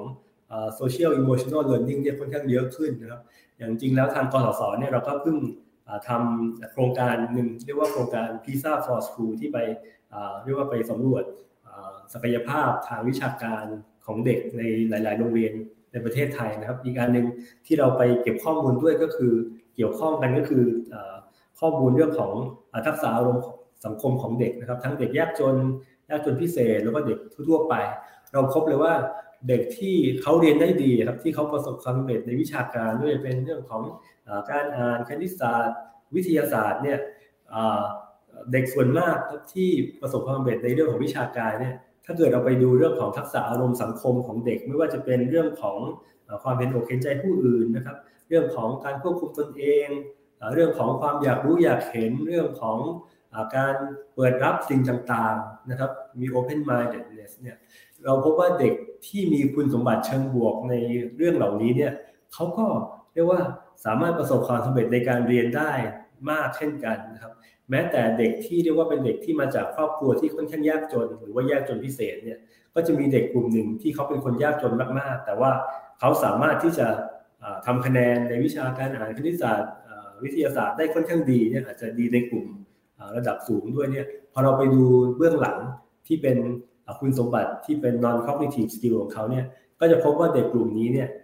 ก็กลายเป็นว่าเป็นเด็กที่มีเรื่องของทักษะทางอารมณ์สังคมเนี่ยมีความอยากรู้อยากเห็นนะมีความเห็นอกเห็นใจผู้อื่น เข้าอกเข้าใจสังคม มีความเปิดกว้างต่างเนี่ยก็เด็กกลุ่มนี้เนี่ยก็เป็นเด็กที่มีทักษะทางอารมณ์สังคมที่สูงเช่นกันนะครับพอเราไปดูพื้นฐานทางครอบครัวของเด็กยากจน แต่ว่าเรียนได้ดีเหล่านี้เนี่ยเราก็พบเลยว่าความแตกต่างของเขากับเด็กคนอื่นๆเนี่ยก็คือว่าเด็กเหล่านี้เนี่ย มีพ่อแม่ที่ค่อนข้าง supportive นะครับ ก็คือเรียกว่าให้การสนับสนุนทางการศึกษาแก่ลูกค่อนข้างเยอะนะครับ แม้ว่า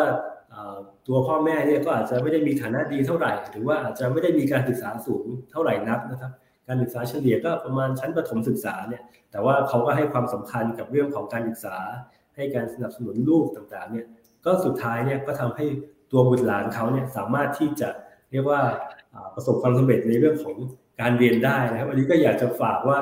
ในภาพใหญ่เนี่ยนอกจากเรื่องของการเปลี่ยนแปลงเชิงนโยบายกว้างๆเนี่ยในเรื่องของเนื้อหาวิชาการผมคิดว่าตัว non cognitive skill นะครับหรือว่าการที่ครูหรือว่าโรงเรียนพยายามทำให้เด็กเนี่ยมีทักษะเหล่านี้เนี่ยอาจจะเป็นการทำงานร่วมกับผู้ปกครอง การทำงานร่วมกับชุมชน การทำงานในเชิงของพื้นที่การศึกษาต่างๆเนี่ยผมคิดว่าเป็นเรื่องที่สำคัญนะครับ แล้วจริงๆแล้วนอกจากตัวเด็กแล้วผมก็เชื่อว่าถ้าเกิดครูมีทักษะทางอารมณ์สังคม หรือว่ามองโลกในแง่ดี มีความยืดหยุ่นมีความคิดสร้างสารรค์เนี่ยหรือว่าครูผู้บริหารต่างๆเนี่ยในตัวนิเวศทางการศึกษาของเด็กเนี่ยถ้าเกิดว่าทุกคนเนี่ยมีเรื่องของตัวทักษะอารมณ์สังคมเหล่านี้ มีความยืดหยุ่นรวมไปถึง อย่างที่อาจารย์ใหญ่มิเชนพูดถึงก็คือเรื่องที่มีความเชื่อมั่นนะครับไม่ว่าจะเป็นสังคมมีความเชื่อมั่นกับครู หรือว่า ครูมีความเชื่อมั่น ซึ่งกันและกัน หรือว่าผู้บริหารในโรงเรียนเนี่ยให้ความเชื่อมั่นกับครู ให้ความเชื่อมั่นกับเด็กเนี่ยมันก็จะเป็นเรียกว่าเป็นแรงเสริมในในเชิงบวก ที่จะทำให้สุดท้ายเนี่ยผลผลในสิ่งที่ดีๆเนี่ยก็จะเกิดกับเด็กนะครับ อันนี้ก็คืออยากจะขอเสริมเพราะว่าอันนี้เป็นงานวิชาการที่กศได้ไปเก็บข้อมูลแล้วก็พบว่ามันก็มีความสัมพันธ์แล้วก็มีเรียกว่ามีผลที่เห็นได้ชัดเจนเป็นเชิงมีหลักฐานเชิงประจักษ์เช่นกันนะครับ ครับขอบคุณครับ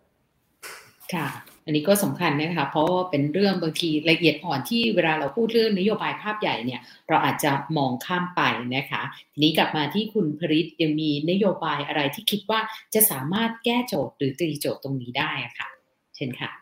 ครับครับก็ถ้ากลับมาใน framework ที่ผมเซตไว้รอบที่แล้วนะครับ เรื่องเรื่องการประคับประคองการฟื้นฟูการสร้างใหม่เนี่ยสมมุติเราซูมเข้ามาในในในส่วนของนโยบายการฟื้นฟูเนี่ย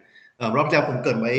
คร่าวๆว่ามันมี 2 โจทย์ที่สำคัญ ก็คือการฟื้นฟูการเรียนรู้ที่ถดถอย กับการฟื้นฟูเรื่องสภาพจิตใจนะครับในส่วนของการฟื้นฟูการเรียนรู้ที่ถดถอยเนี่ยถ้ามองจากนโยบายในในในภาพกว้างนะครับ คือเข้าใจว่าแต่ละโรงเรียนเนี่ยเราควรจะให้พื้นที่หรือว่าอิสรภาพเขามากที่สุดในการกำหนดสิ่งที่มันเป็นประโยชน์สำหรับบริบทที่เขากำลังเผชิญอยู่ แต่ถ้ามองในภาพกว้างเนี่ยผมคิดว่าในส่วนของการฟื้นฟูการเรียนรู้ที่ถดถอยเนี่ยมันอาจจะมี 3 อย่างที่รัฐส่วนกลางสามารถมาช่วยสนับสนุนโรงเรียนได้นะครับ อย่างที่1เนี่ยคือผมคิดว่าเรื่องของการ diagnose หรือว่าการพยายามจะวัดว่าระดับความรู้ที่ถดถอยเนี่ยมันเป็นอย่างไรผู้นี้การช่วยสนับสนุนในการผลิตเครื่องมือที่คุณครูหรือว่าโรงเรียนสามารถใช้ได้ในการประเมินหรือว่าวัดว่านักเรียนแต่ละคนที่กลับมาเรียนที่โรงเรียนเขาเนี่ยมีมีมีการเรียนรู้ที่ถดถอยในด้านในด้านไหนบ้างเท่าไหร่นะครับเพราะว่าแน่นอนแม้ในห้องเรียนห้องเรียนเดียวเนี่ยพอมันเป็นช่วงออนไลน์เนี่ยคุณครูอาจจะ ไม่ได้มีข้อมูลครบถ้วนนะครับ ว่าเด็กแต่ละคนในห้องเรียนเขาเนี่ยพอกับต้องไปเรียนที่บ้านจริงๆแล้วเนี่ยเข้าถึงการเรียนการสอนขนาดนั้นจริงหรือเปล่า มันไม่สามารถมอนิเตอร์หรือว่าทราบข้อมูลเหล่านี้ได้ได้เทียบเท่ากับถ้าเกิดว่ามันเป็นการเรียนในห้องเรียนมาตลอด 2 ปีที่ผ่านมานะครับเพราะฉะนั้นคิดว่าการพยายามจะช่วยพัฒนาเครื่องมือเหล่านี้ครับที่คุณครูหรือว่าโรงเรียนสามารถนำไปใช้นำไปดัดแปลงเพื่อใช้ได้ในบริบทของตัวเองเนี่ยน่าจะเป็นสิ่งที่น่าสนใจนะครับ แล้วก็ถ้ามันมีเครื่องมือที่ สามารถช่วยระบุแบบเฉพาะเจาะจงด้วยว่าสิ่งที่ต้องการสำหรับนักเรียนแต่ละคนเป็นอย่างไรเนี่ยก็น่าจะเป็นประโยชน์เพราะว่าเราเชื่อว่าสภาวะความถดถอยของแต่ละของของแต่ละคนน่าจะมีความแตกต่างกันนะครับ แล้วก็ถ้ามันมีการจัดสรรระบบข้อมูล ทั่วประเทศอย่างเป็นระบบเนี่ยมันก็จะช่วยด้วยในการหาแบบเบสไลน์หรือว่าค่าเฉลี่ยในระดับประเทศในระดับพื้นที่ว่ามันอยู่ที่เท่าไหร่ แต่โรงเรียนพอเข้าถึงข้อมูลนั้น ก็จะรู้ว่าสถานการณ์ที่ตัวเองเผชิญนั้นแตกต่าง แย่กว่าหรือว่าดีกว่าที่โรงเรียนอื่น หรือว่าพื้นที่อื่น เผชิญอย่างไรนะครับ แล้วผมคิดว่ารูปแบบของการเก็บข้อมูลดังกล่าวเนี่ยแน่นอนเราก็ต้องพยายามออกแบบให้มันเป็นภาระน้อยที่สุดสำหรับคนปฏิบัติหน้างานนะครับอย่างเช่น ผมคิดว่าก็มีหลายอย่างที่อาจจะสามารถทำได้นะครับ แน่นอนมุมหนึ่งมันอาจจะเป็นการที่คุณครูเก็บข้อมูลกับจากนักเรียนในห้องเรียนเลยนะครับ หรือว่าถ้าเราอยากจะทำงานล่วงหน้านิดนึงเนี่ยมันก็อาจจะมีเครื่องมือที่ให้คุณครูหรือว่าใครเนี่ยสามารถโทรไปสัมภาษณ์นักเรียนผู้ปกครองที่บ้านก่อนก็ได้ถ้าเกิดว่าเป็นข้อมูลพื้นฐานที่ต้องการทราบก่อนวันที่จะกลับเข้ามาเรียนที่โรงเรียน นะครับหรือว่าแม้กระทั่งมันอาจจะมีบางอย่างเป็นแบบสอบถามเช็คลิสต์ที่เราส่งให้ผู้ปกครองในโรงเรียนเนี่ยเป็นคนเป็นคนสังเกตอาการสังเกตพฤติกรรมของนักเรียน หรือว่าลูกเขาที่บ้านด้วยเหมือนกันเพราะฉะนั้นต้องออกแบบดีๆว่าจะจะจะจะออกแบบเครื่องมือนี้ยังไง ที่มันสร้างภาระน้อยที่สุดสำหรับคนที่ต้องไปเก็บข้อมูลไม่ว่าจะเป็นครูหรือว่าผู้ปกครองก็ตามนะครับ อย่างที่2เนี่ยคือพอเรามีเครื่องมือประเมินสถานการณ์แล้วเนี่ยอย่างที่2ที่ผมคิดว่าจำเป็น คืออาจจะต้องมีหลักสูตรเฉพาะเฉพาะกิจ นะครับหรือว่าเป็นถ้าภาษาอังกฤษคือแบบ emergency curriculum ก็คือเป็นหลักสูตรเฉพาะกิจสำหรับช่วงฉุกเฉินนี้ที่เราต้องฟื้นฟูนะครับเพราะฉะนั้นเนี่ยก็ต้องมาอาศัยความความความเห็นของผู้เชี่ยวชาญว่าหลักสูตรเฉพาะกิจเนี่ยควรจะเป็นยังไงนะครับแต่ว่าจากที่เข้าใจเนี่ยแน่นอนมันอาจจะมีบางส่วนที่อาจจะจำเป็นต้องมีการเพิ่มเวลาเรียนนะครับคือแน่นอนพอความเรียนรู้มันถดถอยไปเนี่ยอาจจะต้องหาวิธีการเพิ่มเวลาเรียนเพื่อมาชดเชยสิ่งที่มันสูญหายไปนะครับเราเห็นหลายประเทศในบางประเทศก็จะเป็นลักษณะการเพิ่มช่วงเย็น บางประเทศก็จะเป็นช่วงเพิ่มช่วงเสาร์อาทิตย์ หรือบางประเทศก็ใช้ใช้ใช้อาศัยการการการเพิ่มในช่วงปิดเทอมนะครับเพราะฉะนั้นเนี่ยอันนี้อาจจะเป็นส่วนหนึ่งนะแต่ว่าอีกส่วนหนึ่งแน่นอนก็คือว่าการพยายามจะดูด้วยว่าอะไรคือเนื้อหาที่จำเป็นต้องต้องต้องต้องสอนจริง ๆ หรือว่าสูญเสียไปจริงๆนะครับเพราะเราไม่อยากจะให้เพิ่มเวลาเรียนแล้วก็สอนสิ่งที่ไม่ได้จำเป็นนะครับคือเพราะฉะนั้นอันนี้เป็นสิ่งที่สำคัญ เพราะว่าประเทศอื่นเนี่ยเขาอาจจะใช้การเพิ่มเวลาเรียน เพราะว่าเวลาเรียนเขาในสภาวะปกติเนี่ยมันไม่ได้สูงมาก แต่ของไทยเนี่ยเวลาเรียนในสภาวะปกติมันสูงอยู่แล้ว ความจริงก็ต้องต้องเช็คดูดีๆด้วยว่าจำเป็นต้องเพิ่มเวลาเรียนหรือเปล่า หรือว่ามันเป็นการใช้เวลาเรียนที่มันสูงอยู่แล้วเนี่ยให้มีประสิทธิภาพมากขึ้นนะครับ ส่วนเรื่องรูปแบบการสอนคือนอกจากตัวตัวเนื้อหาตัวระยะเวลาเนี้ยแล้วเนี่ยรูปแบบการสอนก็มีไอเดียหลายไอเดียที่น่าสนใจนะครับคงขึ้นอยู่กับแต่ละบริบทของโรงเรียนว่าแบบไหนที่ work ที่สุด แต่อันหนึ่งที่สังเกตเห็นก็คือว่าจะมีบางตัวอย่างจากต่างประเทศ ที่เขาพยายามจะทำให้การฟื้นฟูการเรียนรู้ที่ถดถอยเนี่ยมันมีความต่อเนื่อง โดยเฉพาะ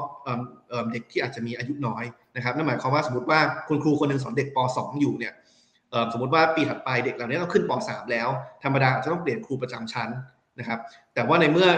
เราจำเป็นต้องต้องฟื้นฟูการเรียนรู้ที่ถดถอย ซึ่งบางทีมันมันวัดไม่ได้ว่าเป็นเนื้อหาจากป .2 หรือว่าป .1 ที่เรียนไปแล้วไม่เข้าใจเนี่ยก็เลยมีบางโรงเรียนใช้รูปแบบที่ว่าสมมติผมเป็นครูประจำชั้นป .2 ผมสอนป .2 เสร็จปุ๊บเด็กของผมเนี่ยความจริงปีหน้าจะต้องขึ้นเรียนป .3 เนี่ยแต่ผมขึ้นไปกับเขาด้วย ก็คือขยับขึ้นไปพร้อมกับเขา เพื่ออย่างน้อยสร้างความต่อเนื่องทำให้ครูคนเดิมเนี่ยที่อย่างน้อยพอมีประสบการณ์ในการรู้ว่าเด็กแต่ละคนเนี่ยตกหล่นบกพร่องหรือว่า หรือว่าสูญเสียความรู้ส่วนไหนไปเนี่ยสามารถออกแบบการเรียนการสอนที่มันเหมาะกับเขาได้คือตามตามขึ้นไปกับเขาในป .3 แล้วก็พอพอเสร็จนั้นปุ๊บเนี่ยค่อยกลับมาอยู่ป .2 ในปีถัดไปนะครับนี่ก็เป็นเป็นเป็นเป็นการมาตรการเล็กๆน้อยๆที่อาจจะสามารถหยิบไปใช้ได้ในบางกรณีนะครับหรือว่าถ้าเราพูดถึงการประเมิน นะครับแน่นอนมันมีหลักสูตรวิธีการสอนการประเมินใช่ไหมครับในส่วนของการประเมินเนี่ยก็อาจจะต้องมีการพักการประเมินบางส่วนบ้างเหมือนกันนะครับเพื่อลดความเครียดหรือว่าถ้าเราจะประเมินเนี่ยคือประเมินเพื่อมีข้อมูลประกอบกับออกแบบการเรียนการสอน ไม่ใช่ประเมินเพื่อไปตัดสินเขาว่าเขาควรจะผ่านหรือไม่ผ่านเพราะเราต้องเข้าใจว่าในช่วงที่ผ่านมาเนี่ยมันมันไม่สามารถไม่สามารถเข้าถึงการเรียนการสอนได้เท่ากับสภาวะปกตินะครับอันนี้คือก้อนที่ 2 ก็คือนะครับเป็นหลักสูตรวิธีการสอนหรือการประเมินเฉพาะกิจที่ออกแบบมาชั่วคราว แล้วผมย้ำว่าต้องเป็นต้องต้องต้องทำให้เป็นชั่วคราวนะครับ เพราะว่าถ้าสมมตินะครับต้องมาเพิ่มเวลาเรียนเพื่อจะชดเชย แล้วปรากฏว่าเพิ่มไปชั่วคราวแล้วกลายเป็นเพิ่มถาวรเนี่ยอันนี้อาจจะสร้างปัญหาได้นะครับสิ่งที่มันเหมาะสมในช่วงนี้มันอาจจะไม่ได้ทุกอย่างที่เหมาะสมสำหรับในในระยะยาวหรือว่าในสภาวะปกตินะครับ แล้วก็อย่างที่3ครับอย่างสุดท้ายในส่วนของการเรียนรู้ที่ถดถอยเนี่ยคือผมคิดว่าเราอาจจะต้องมาคิดถึงโจทย์ฝั่ง supply side ด้วย ก็คือบุคลากรที่จะมาทำทั้งหมดที่เราพูดกันเมื่อสักครู่นะครับเมื่อกี้ผมพูดเรื่องเพิ่มเวลาเวลาสอนใช่ไหมครับ ใครที่ทำหน้าที่เป็นคุณครูอยู่ก็คงก็คงเครียดว่าเอ๊ะเราจะเอาเวลามาจากไหนนะครับเพราะฉะนั้นการจัดสรรงบประมาณเพื่อมาช่วย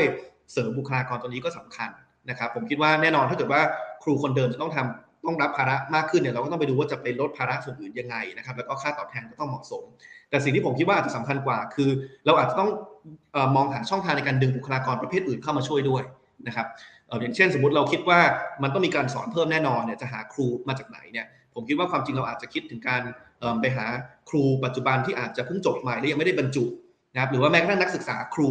ที่อาจจะเราอาจจะมองว่าตรงนี้เป็นโอกาสที่เขาเขาสามารถมาฝึกงานได้ คือแน่นอนเขาอาจจะไม่ได้มีทักษะเทียบเท่ากับคนที่บรรจุเป็นครูแล้ว แต่ว่ามันอาจจะมีงานบางอย่างที่เขาสามารถเข้ามาทำได้ฝึกงานได้ ในมุมหนึ่งเขาก็ได้ประสบการณ์ทักษะติดไม้ติดติดมือกลับมา อีกมุมหนึ่งคุณครูที่เป็นคุณครูประจำอยู่ ก็จะมีคนที่มีทักษะในระดับหนึ่งมาช่วยเสริม แล้วก็แบ่งเบาภาระตรงนี้ด้วยเหมือนกันนะครับผมก็เลยคิดว่าเออเนี้ยเป็นเป็นเป็นอะไรที่น่าสนใจคือถ้ารัฐ อาจจะเรียกมันว่าเป็นเหมือนกับโควิดจ็อบส์คือรัฐสร้างงานขึ้นมา ที่มันมีความจำเป็นเฉพาะกิจในการฟื้นฟูหลังโควิด แล้วก็หาคนที่เหมาะสมเนี่ยมามาทำหน้าที่ตรงนี้นะครับ ผมคิดว่าน่าจะสามารถทำให้นะครับถ้าเกิดว่าเป็นการฝึกงาน และสามารถไปทดแทนชั่วโมงเรียนในมหาลัยได้เนี่ยก็อาจจะเป็นสิ่งที่นักศึกษาก็อาจจะรู้สึกว่าเป็นประโยชน์กว่าด้วยในการเตรียมความพร้อมในการทำอาชีพครูในอนาคตนะครับเพราะฉะนั้นสามอย่างก็คือเรื่องของเครื่องมือในการประเมินนะครับ diagnose ปัญหา 2 ก็คือหลักสูตรเฉพาะกิจ แล้วก็ 3 คือการนะครับการสร้างงานหรือว่าดึงดูดบุคลากรใหม่ๆ เพื่อมาเสริมมาเสริมภารกิจตรงนี้นะครับส่วนมาอีกส่วนหนึ่งคือเรื่องของปัญหาสุขภาพจิตนะครับ คือต้องบอกว่าปัญหาสุขภาพจิต หรือว่าสภาวะทางจิตใจเนี่ยมันเป็นปัญหาที่มันมันรุนแรงมาตั้งแต่ก่อนโควิดแล้วนะครับ คือผมเห็นตัวเลขล่าสุดเนี่ยจากกรมสุขภาพจิตเนี่ยเขาบอกประเทศไทยเนี่ยมีคนที่มีความอาจจะมีปัญหาสุขภาพจิตเนี่ยประมาณ 1.5 ล้านคนจาก 60 ล้านคน ถือว่าเยอะมากนะครับ คือทุก 40 คนที่เราเจอเนี่ยมี1คนที่อาจจะประสบปัญหาโรคซึมเศร้าอยู่นะครับ แล้วเราก็เห็นว่าปัญหานี้มันเป็นปัญหาที่ใหญ่ขึ้นเรื่อยๆนะครับ คือโควิดแน่นอนมาทำให้ความเครียดหลายอย่างมันก็สะสมมากขึ้นก็ทำให้เพิ่มขึ้น แต่ถึงแม้ไม่มีโควิดเนี่ย ก็มีงานวิจัยหลายส่วนที่สังเกตเห็นว่าเด็กรุ่นใหม่เนี่ยมีความเสี่ยงที่จะเจอปัญหาสุขภาพจิตเนี่ยมากกว่า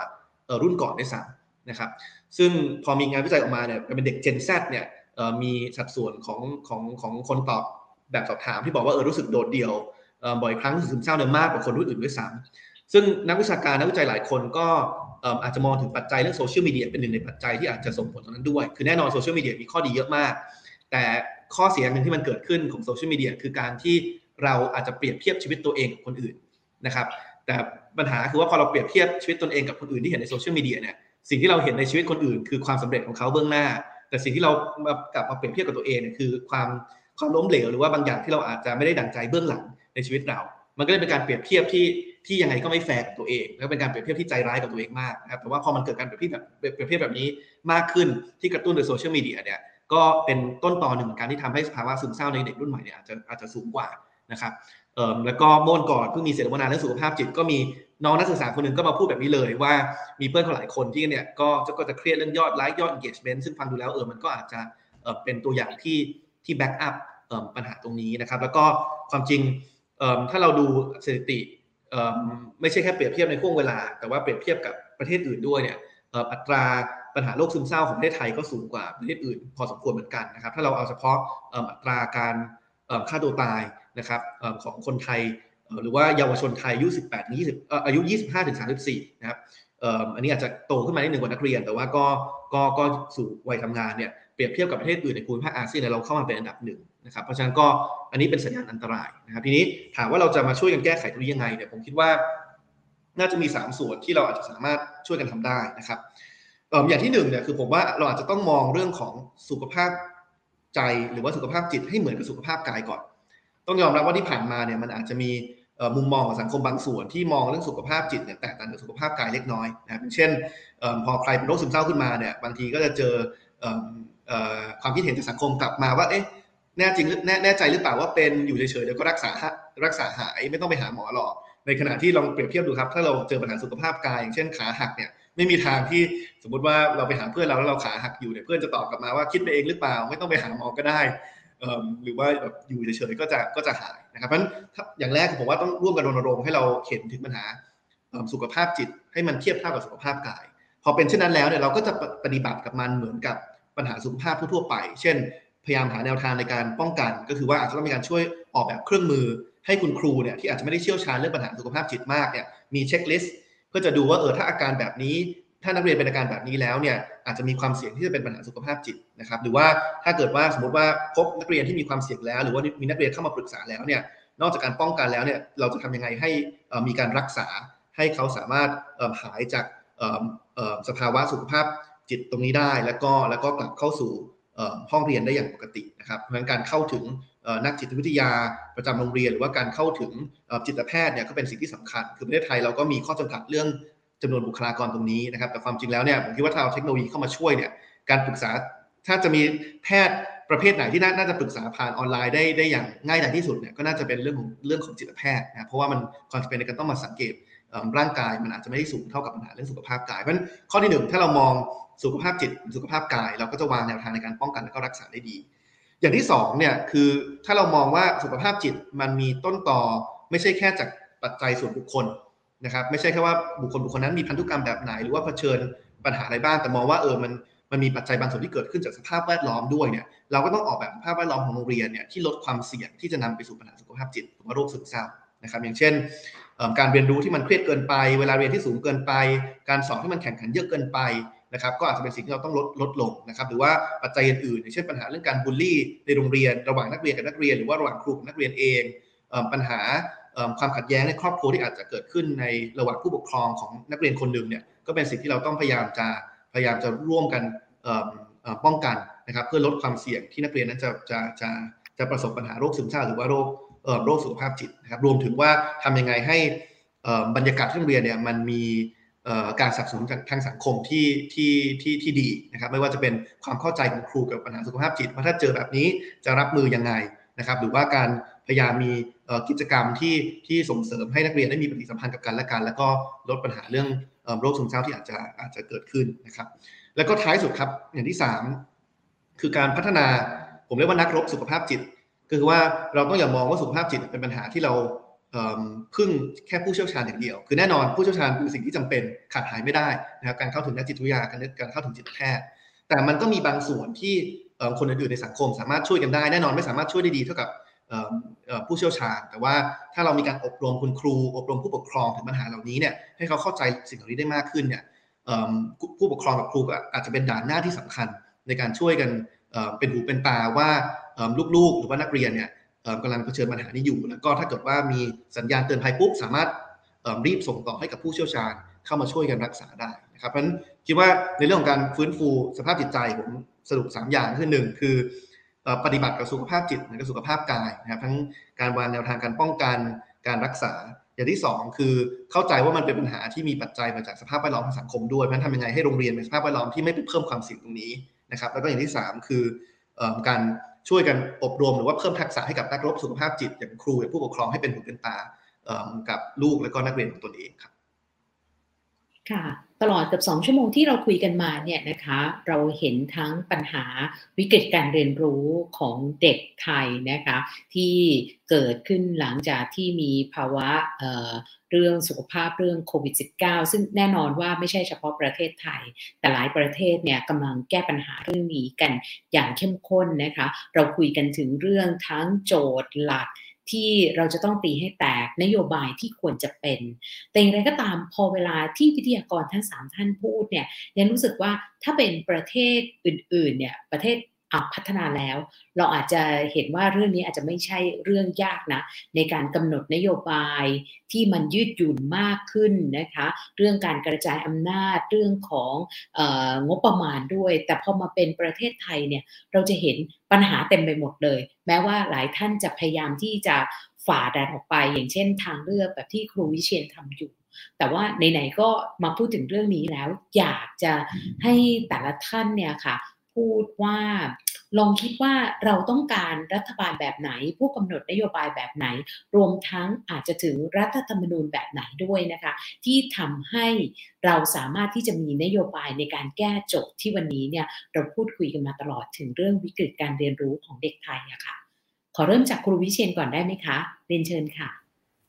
ผมว่าสิ่งไหนก็ตามที่วิพากษ์วิจารณ์ได้เนี่ย มันจะดีขึ้นนะครับ อันนี้ชัดมากเลย ค่ะครูสั้นๆแบบนี้เลยนะคะ ค่ะ อาจารย์ภูมิสรันคะก็คิดว่าก็ต้องเป็น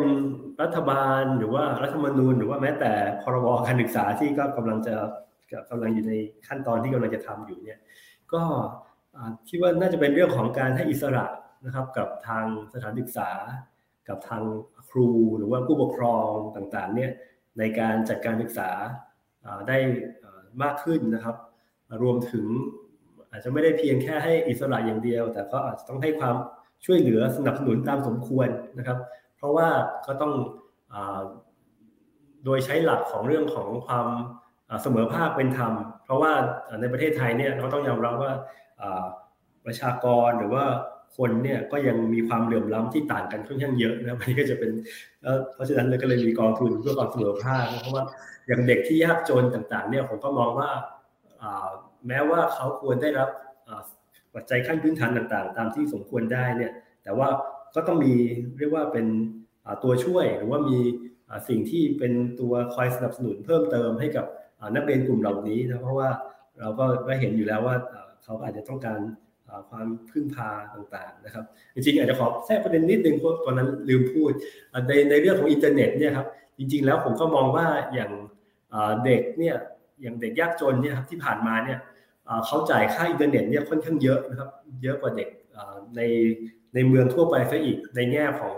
อัตราต่อหัวในการใช้ชั่วโมงเนี่ยเพราะว่าเด็กส่วนใหญ่เนี่ยเขาจะใช้การซื้อเป็นบัตรเติมเงินนะครับ เพราะฉะนั้นเนี่ยอันหนึ่งที่เราก็กำลังพยายามทำก็คือพยายามที่จะ อาจจะคุยกับทางกสทช หรือว่าทางผู้ให้บริการทางอินเทอร์เน็ตเนี่ยเพื่อที่จะมีแนวคิดในการช่วยลดค่าใช้จ่ายทางอินเทอร์เน็ตให้กับเด็กกลุ่มยากจน อันนี้ก็กำลังจะมีการดำเนินการอยู่นะครับ อันนี้พอกลับไปถึงประเด็นกฎเรื่องของรัฐธรรมนูญหรือว่าทางกฎหมายต่างๆเนี่ยนอกจากเรื่องของอิสระแล้วเรื่องเรื่องนอกจากเรื่องของหลักของ equity based support ต่างๆ ไม่ว่าจะเป็น equity based budgeting หรือว่า equity based service ต่างๆ ที่ทางภาครัฐเนี่ยควรที่จะทำโดยที่มีการคำนึงถึงบริบทของความแตกต่าง บริบทของเด็กที่ยากจนต่างๆนะครับมีตัวช่วยเหลือตามสมควรของเขาผมคิดว่าเรื่องของเรื่องของครูก็มีความสำคัญนะครับ ว่าทำยังไงที่จะให้ครูเนี่ยมีอิสระรวมถึงมีคุณภาพด้วยนะครับ ก็คือมีทั้งเรื่องของอิสระที่ตั้งอยู่บนพื้นฐานของมาตรฐานทางวิชาชีพ แต่ว่าก็ไม่ได้เป็นมาตรฐานที่ไปกดทับเกินไปหรือว่าไปเป็นเชิงราชการว่าต้องผ่านขั้นตอนแบบตามระเบียบราชการอะไรลักษณะนั้น แต่ต้องหาวิธีการในการที่จะดูเรื่องของการประเมินผล เรื่องของศักยภาพ หรือว่าเรื่องของเรียกว่าระดับทักษะต่างๆ ของครูต่างๆเนี่ยซึ่งผมคิดว่าอันนี้ควรจะมีความยืดหยุ่น แล้วก็ควรที่จะเป็นไปตามหลักของเรียกว่า การที่ให้ครูเนี่ยเขาได้แสดงศักยภาพได้เต็มที่โดยที่ไม่ได้มีกรอบอะไรไปไปครอบคลุมอะไรมากนักนะครับแล้วก็นอกจากนั้นเนี่ยในเรื่องของการทำงานในพื้นที่ การให้เรียกว่าการเปิดโอกาสให้ภาคเอกชน หรือว่าให้ภาคองค์กรปกครองส่วนท้องถิ่นนะครับหรือว่าให้ภาคประชาสังคมในพื้นที่ของโรงเรียนต่างๆ เหล่านั้นเนี่ยเขามีโอกาสได้เข้ามาสนับสนุนโรงเรียน เข้ามาสนับสนุนเด็กในพื้นที่ของเขา สนับสนุนการศึกษาของเขาโดยที่ภาครัฐเนี่ยอาจจะมีการสนับสนุนตามสมควรนะครับยกตัวอย่างเช่น อาจจะมีเรื่องของการเปิดโอกาสสิทธิประโยชน์ทางภาษี ในการที่จะให้องค์กรต่างๆเหล่านี้เนี่ยเขาได้มาบริจาคหรือว่าได้มาเรียกว่าช่วยทรัพยากรต่างๆ ให้กับทางโรงเรียนหรือว่าสถานศึกษา หรือว่าอาจจะไม่ได้เป็นเงินอย่างเดียวก็ได้ บางที ผู้ประกอบการเขาอาจจะมีการสนับสนุนในเชิงของ technical support หรือว่าในการที่เอาเด็กเนี่ยไปฝึกงานในสถานประกอบการ มีการแลกเปลี่ยนให้เด็กสามารถไปพัฒนาฝีมือต่างๆ ได้ หรือว่าใครมีอะไรที่สามารถที่จะช่วยสนับสนุนเรื่องของการศึกษาในท้องถิ่นในพื้นที่เนี่ยก็สามารถที่จะเอามาแชร์ได้ โดยที่ได้รับการสนับสนุนตามสมควร โดยที่อาจจะไม่ได้หมายความว่าเป็นเงินเสมอไปนะครับบางทีเขาก็จะรู้สึกว่าบางคนเนี่ยเขาอาจจะไม่ได้มีเงินมากนะแต่ว่า เขาอาจจะมีความสามารถอย่างอื่น หรือว่ามีเรื่องของบุคลากร หรือว่ามีกำลังในเรื่องของเครือข่ายกำลังในเรื่องของการระดมความร่วมมือต่างๆ เนี่ย ซึ่งพวกนี้ถ้าเกิดว่าทางภาครัฐมีกลไกหรือว่ามีนโยบายอะไรบางอย่างที่คอย support ให้คนในพื้นที่เนี่ยเขาสามารถที่จะมาระดมความร่วมมือกันในเชิงของการทำงานเนี่ย ผมคิดว่าอันนี้ก็น่าจะเป็นสิ่งที่น่าจะ อยากจะฝากไว้ว่าถ้าเกิดว่าเราจะมีกลไกอะไรสักอย่างในระดับภาพนโยบายของกลไกทางการศึกษาหรือว่าทางการปกครองเนี่ยอันนี้ก็คิดว่าน่าจะเป็นสิ่งหนึ่งที่อยากจะเห็นแล้วก็อยากจะเห็นให้มันเกิดขึ้นนะเพราะเพราะผมเชื่อว่าจากที่มาทำที่นี่ผมเห็นเลยว่า คนในท้องถิ่นต่างๆ หรือว่าแม้แต่บริษัทห้างร้านต่างๆเนี่ยทุกคนเนี่ยอยากจะมาช่วยในเรื่องการศึกษาเพียงแต่บางทีเขาว่าเข้าไม่ถูกว่าไม่รู้จะเริ่มยังไง หรือว่าจะเริ่มจากตรงไหน แต่ว่าถ้าเกิดว่าทางภาครัฐมีกลไกอะไรที่สามารถทำให้ คนสามารถเข้ามาได้โดยสะดวกมีข้อมูลต่างๆ ให้เขาเนี่ย อันนี้ก็ได้เป็นสิ่งที่ดี แล้วก็เป็นประโยชน์ต่อสังคมมากครับค่ะคุณผลิตราคาในคำถามสุดท้ายนี้ ครับก็คือถ้าคำถามคือทำยังไงให้เรามีระบบการศึกษาที่มีความยืดหยุ่นใช่ไหมครับในการสามารถรับมือกับวิกฤตต่างๆ ได้ในอนาคตเนี่ยคำถามคือคำถามคือว่า เราอยากได้เราต้องการนโยบายแล้วก็รัฐบาลแบบไหน รวมทั้งรัฐธรรมนูญแบบไหน ที่ทำให้เราสามารถทำนโยบายที่ตีโจทย์เหล่านั้นได้ค่ะ โอเคได้ครับขอไปครับ แต่ความจริงพอฟังสองคำถามแล้วก็มีความคล้ายคลึงกันอยู่นะครับก็คือว่าเราจะออกแบบนโยบายแบบไหนที่สามารถช่วยแก้ไขปัญหาได้คือคุณจริงต้องบอกว่าปัญหาการศึกษาเนี่ยผมคิดว่ามันเป็นปัญหาที่โจทย์มันจะเปลี่ยนไปเรื่อยๆนะครับคือถ้าเรากลับมาที่พื้นฐานเลยว่าทำไมมันต้องมีการศึกษา หรือว่าทำไมเด็กต้องไปโรงเรียนใช่ไหมทำไมเด็กเกิดมาแล้วต้องไปโรงเรียนเนี่ยผมคิดว่าพอเราตั้งคำถามในลักษณะนี้มันจะทำให้เห็นว่าสิ่งที่ต้องทำให้เกิดขึ้นในเชิงของระบบเนี่ยควรจะเป็นอย่างไรนะครับ คือเราจะเห็นว่าวัตถุประสงค์ในการไปโรงเรียนในแต่ละยุคแต่ละสมัยเนี่ยมันก็แตกต่างออกไป อย่างสมัยก่อนที่ไม่มีโลกออนไลน์เลยนะครับ เราอาจจะมองว่าเด็กต้องไปโรงเรียนเพื่อไปรับความรู้ใช่ไหมเพื่อให้ผู้รู้อย่างครูเนี่ยถ่ายทอดความรู้มา เพราะถ้าเกิดเขาอยู่ที่บ้าน เขาอาจจะไม่สามารถเข้าถึงองค์ความรู้เหล่านั้นได้ ก็ต้องไปหาที่โรงเรียนเพื่อให้คุณครูประวัติศาสตร์ถ่ายทอดสิ่งที่เกิดเกิดขึ้นในอดีตต้องไปหาครูเลขที่โรงเรียนเพื่อให้เขาถ่ายทอดมาว่าจะบวกลบคูณหารอย่างไรหรือว่าสอนทักษะเหล่านั้น แต่ผมคิดว่าในในโลกที่มันมีวิวัฒนาการของเทคโนโลยีทำให้เด็กสามารถเข้าถึงข้อมูลผ่านช่องทางออนไลน์ได้มากขึ้นเนี่ยบทบาทของโรงเรียนมันก็จะปรับไปนะครับ เพราะฉะนั้นผมคิดว่าโจทย์เรื่องว่าเราควรจะมีรัฐบาลหรือว่ารัฐธรรมนูญแบบไหนนะครับที่ สามารถแก้ไขปัญหาการศึกษาได้เนี่ยผมว่ามันจทย์เดียวการที่บอกว่าทำยังไงให้การศึกษาเนี่ยมีความยืดหยุ่นเพียงพอ หรือว่าระบบการศึกษามีความยืดหยุ่นเพียงพอที่จะปรับให้ตรงกับความต้องการที่มันเปลี่ยนแปลงไปของโลกได้นะครับอย่างเช่นเนี่ยสมมุติว่าโจทย์มันเปลี่ยนจากการที่เน้นการอัดฉีดความรู้ว่าเป็นการพัฒนาทักษะสมรรถนะเนี่ยเราก็ต้องมีระบบที่สามารถปรับเปลี่ยนได้ได้ได้ตามตามโจทย์นะครับหรือว่าสมมุติว่าเรามีวิกฤตโควิดเข้ามานะครับกลายเป็นว่าการเรียนการสอนที่โรงเรียนเกิดขึ้นไม่ได้เนี่ย เราก็ต้องมีระบบที่มันยืดหยุ่นเพียงพอในการในการปรับเปลี่ยนนั้นได้นะครับ ซึ่งผมคิดว่าถ้าพูดถึงความยืดหยุ่นของระบบเนี่ยมันอาจจะมี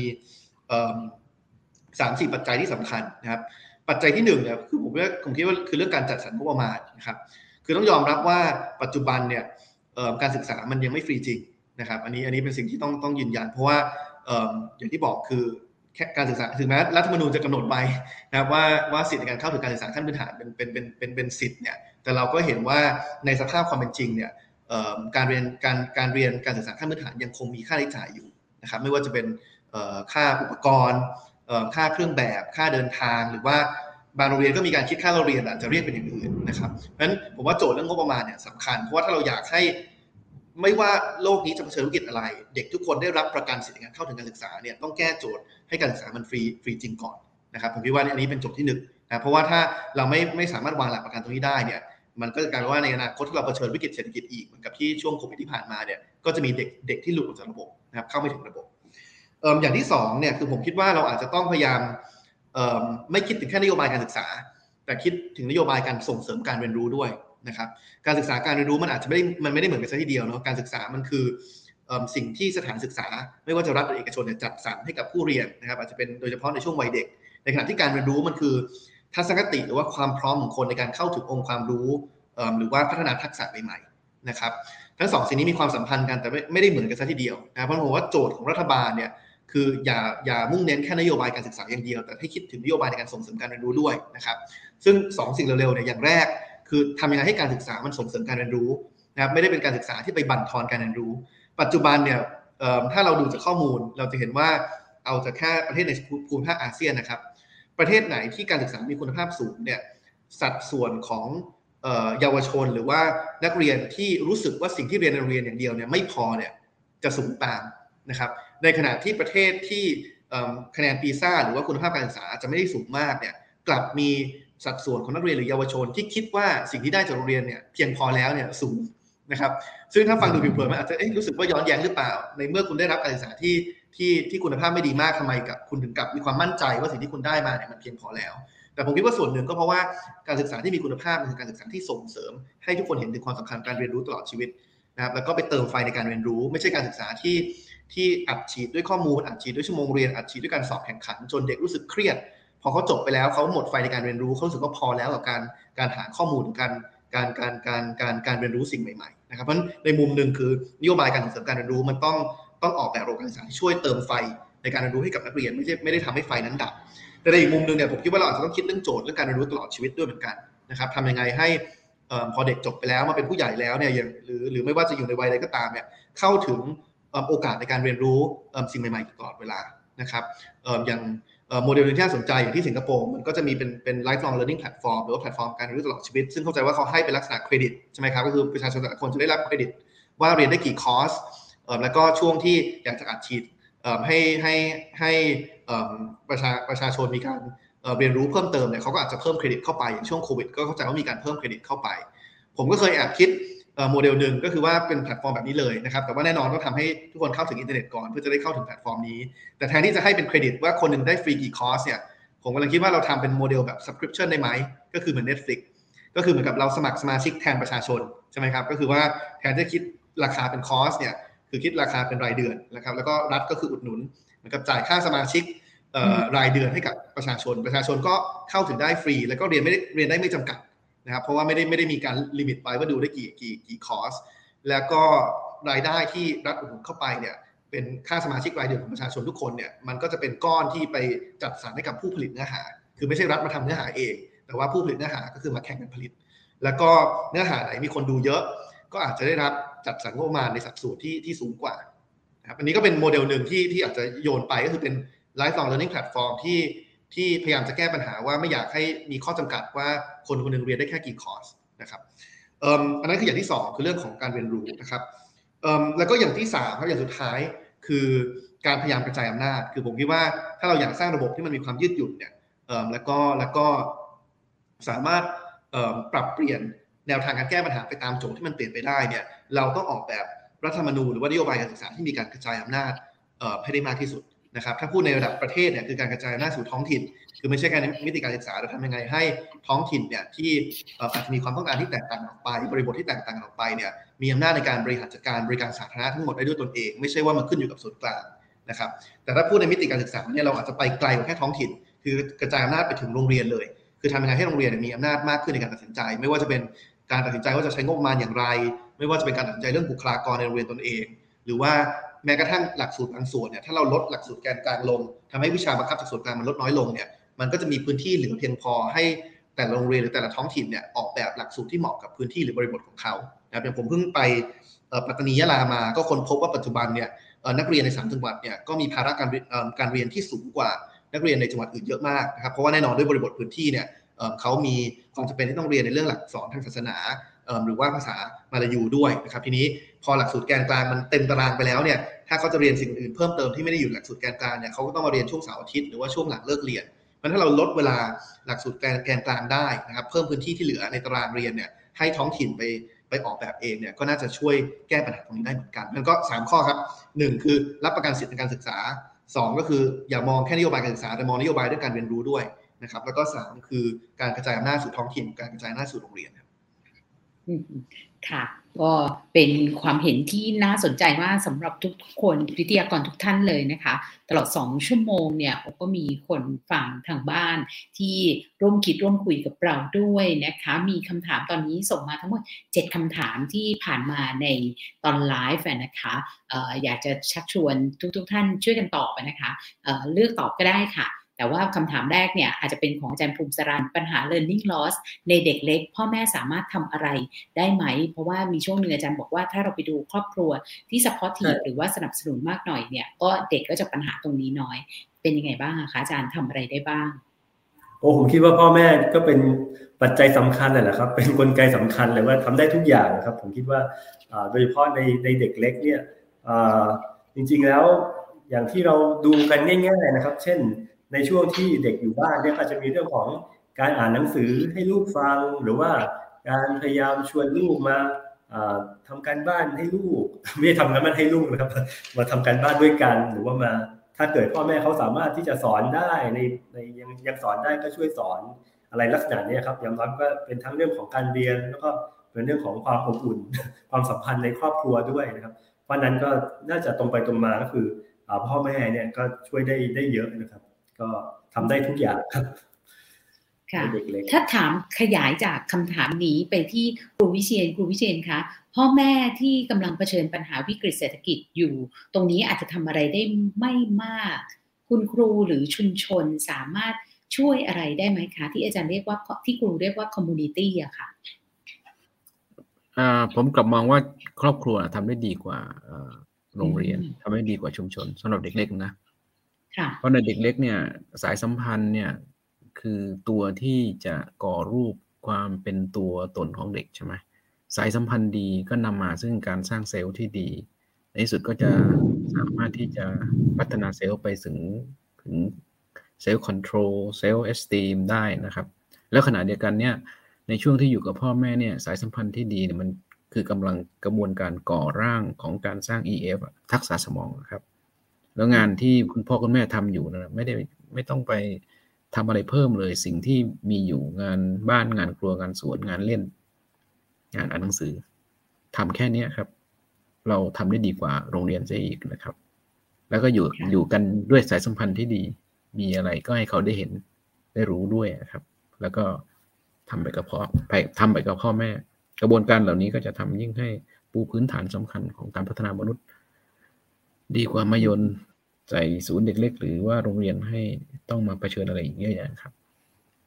ค่ะคำถามต่อไปนะคะ ปัญหาเด็กหลุดออกจากระบบการศึกษารุนแรงขึ้นทำยังไงจะช่วยเด็กกลุ่มนี้ได้เร็วที่สุดนะคะค่ะอาจารย์ภูมิจรันไหมคะครับผมจริงก็เราก็พบว่า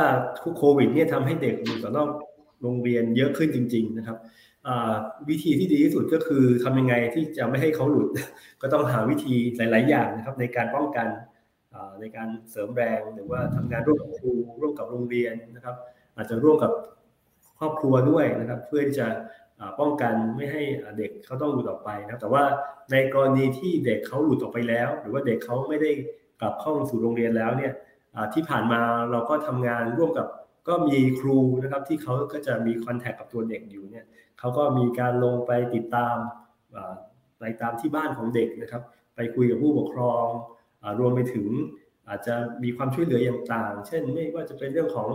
งบประมาณหรือว่าเงินบางอย่างที่อาจจะมีความต้องการหรือว่าบางทีก็อาจจะมีปัญหาในชีวิตอื่นๆ หรือว่าอาจจะไม่ได้เป็นปัญหาเรื่องของเงินอย่างเดียวนะครับ อาจจะเป็นปัญหาทางครอบครัวทางอะไรอย่างนี้จิตใจต่างเนี่ย ซึ่งครูที่ผ่านมาเนี่ยก็พยายามที่จะทำงานร่วมกับภาคส่วนต่างๆนะครับ ในการที่จะพยายามดึงให้เด็กที่เขาพึ่งหลุดออกไปเนี่ยกลับเข้ามา แต่ว่าในกรณีที่เด็กเขาออกไปเป็นพักใหญ่ๆแล้วอาจจะเป็นปีแล้วนะครับหรือว่าบางคนก็จะเป็น 2 ปี 3 ปีขึ้นไปเนี่ยอันนี้ก็จะมีความยากลำบากเหมือนกันในการจะดึงให้เด็กกลับมาสู่โรงเรียนเนี่ยแล้วเด็กหลายคนเขาก็เลือกที่จะไม่กลับไปสู่โรงเรียนแล้วนะครับ ก็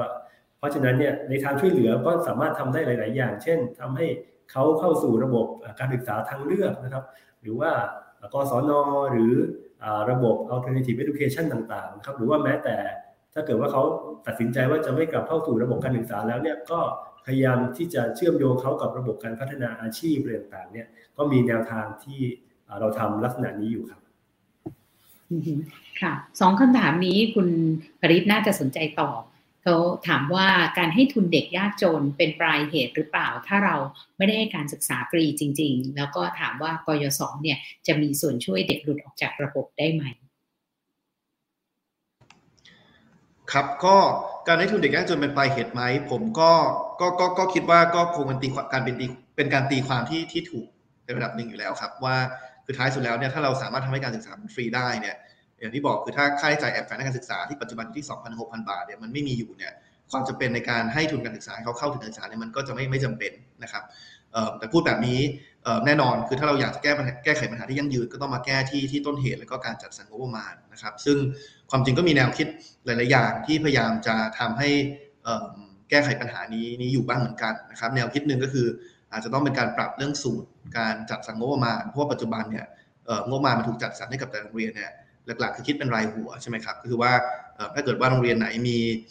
จำนวนนักเรียนเยอะเนี่ยก็จะได้คูณจำนวนนักเรียนที่ที่ที่ที่ที่ที่สูงนะครับซึ่งบางครั้งเนี่ยมันอาจจะทำให้โรงเรียนขนาดเล็กเนี่ยเสียเปรียบได้เพราะมันอาจจะมีฟิกคอสหรือว่าค่าใช้จ่ายค่าใช้จ่ายคงที่เนี่ยที่ไม่ว่าคุณจะเป็นโรงเรียนขนาดเล็กหรือขนาดใหญ่เนี่ยมันมีอยู่เท่ากัน มันก็เลยถ้าเกิดว่าคิดเป็นรายหัวทั้งหมดเนี่ยมันอาจจะทำให้โรงเรียนขนาดเล็กเนี่ยมีปัญหามากกว่าในการบริหารจัดการงบมาเพราะฉะนั้นถ้าเราแก้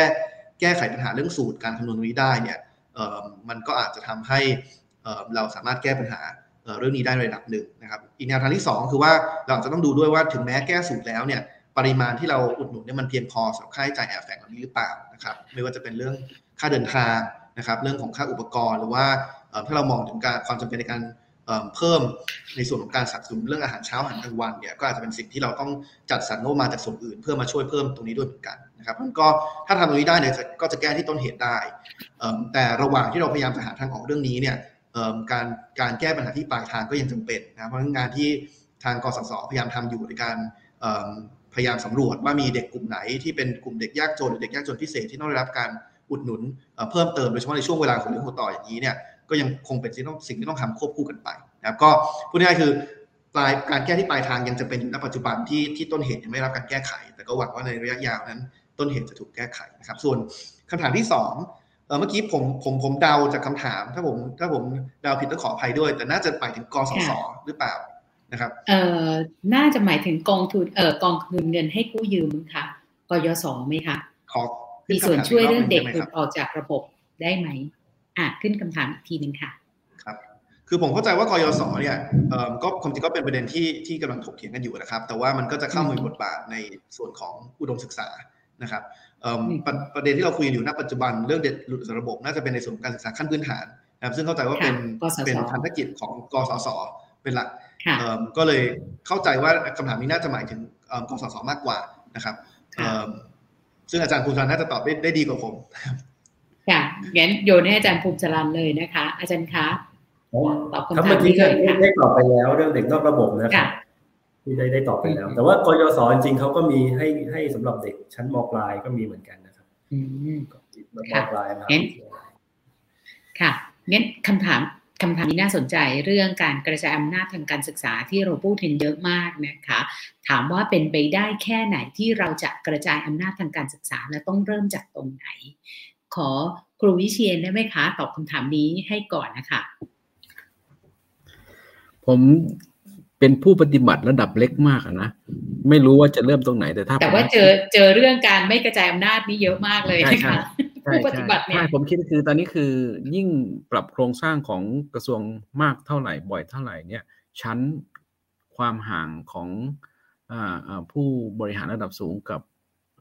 ชั้นเรียนก็ยิ่งห่างมากเท่านั้นผมก็คิดแบบไปไกลนะ ผมคิดว่าบางทีเราอาจจะมองถึงเรื่องการกระจายอำนาจไปถึงท้องถิ่น เลยนะครับหรือเหมือนกับบางคนก็อาจจะยังไม่เชื่อแต่ว่า จริงๆ แล้วพอไปถึงจริงความวุ่นวายต่างๆ มันก็จะกลับมาสู่สภาพที่มันง่ายขึ้น มันช่วงระยะเวลาของเออช่วงช่วงของการสื่อสารการการมาจัดการมันสั้นลง มันก็อาจจะจะจะช่วยได้นะครับ แต่อันนี้เป็นแค่ความคิดเห็นคนเล็กๆนะผมทำอะไรไม่ได้หรอก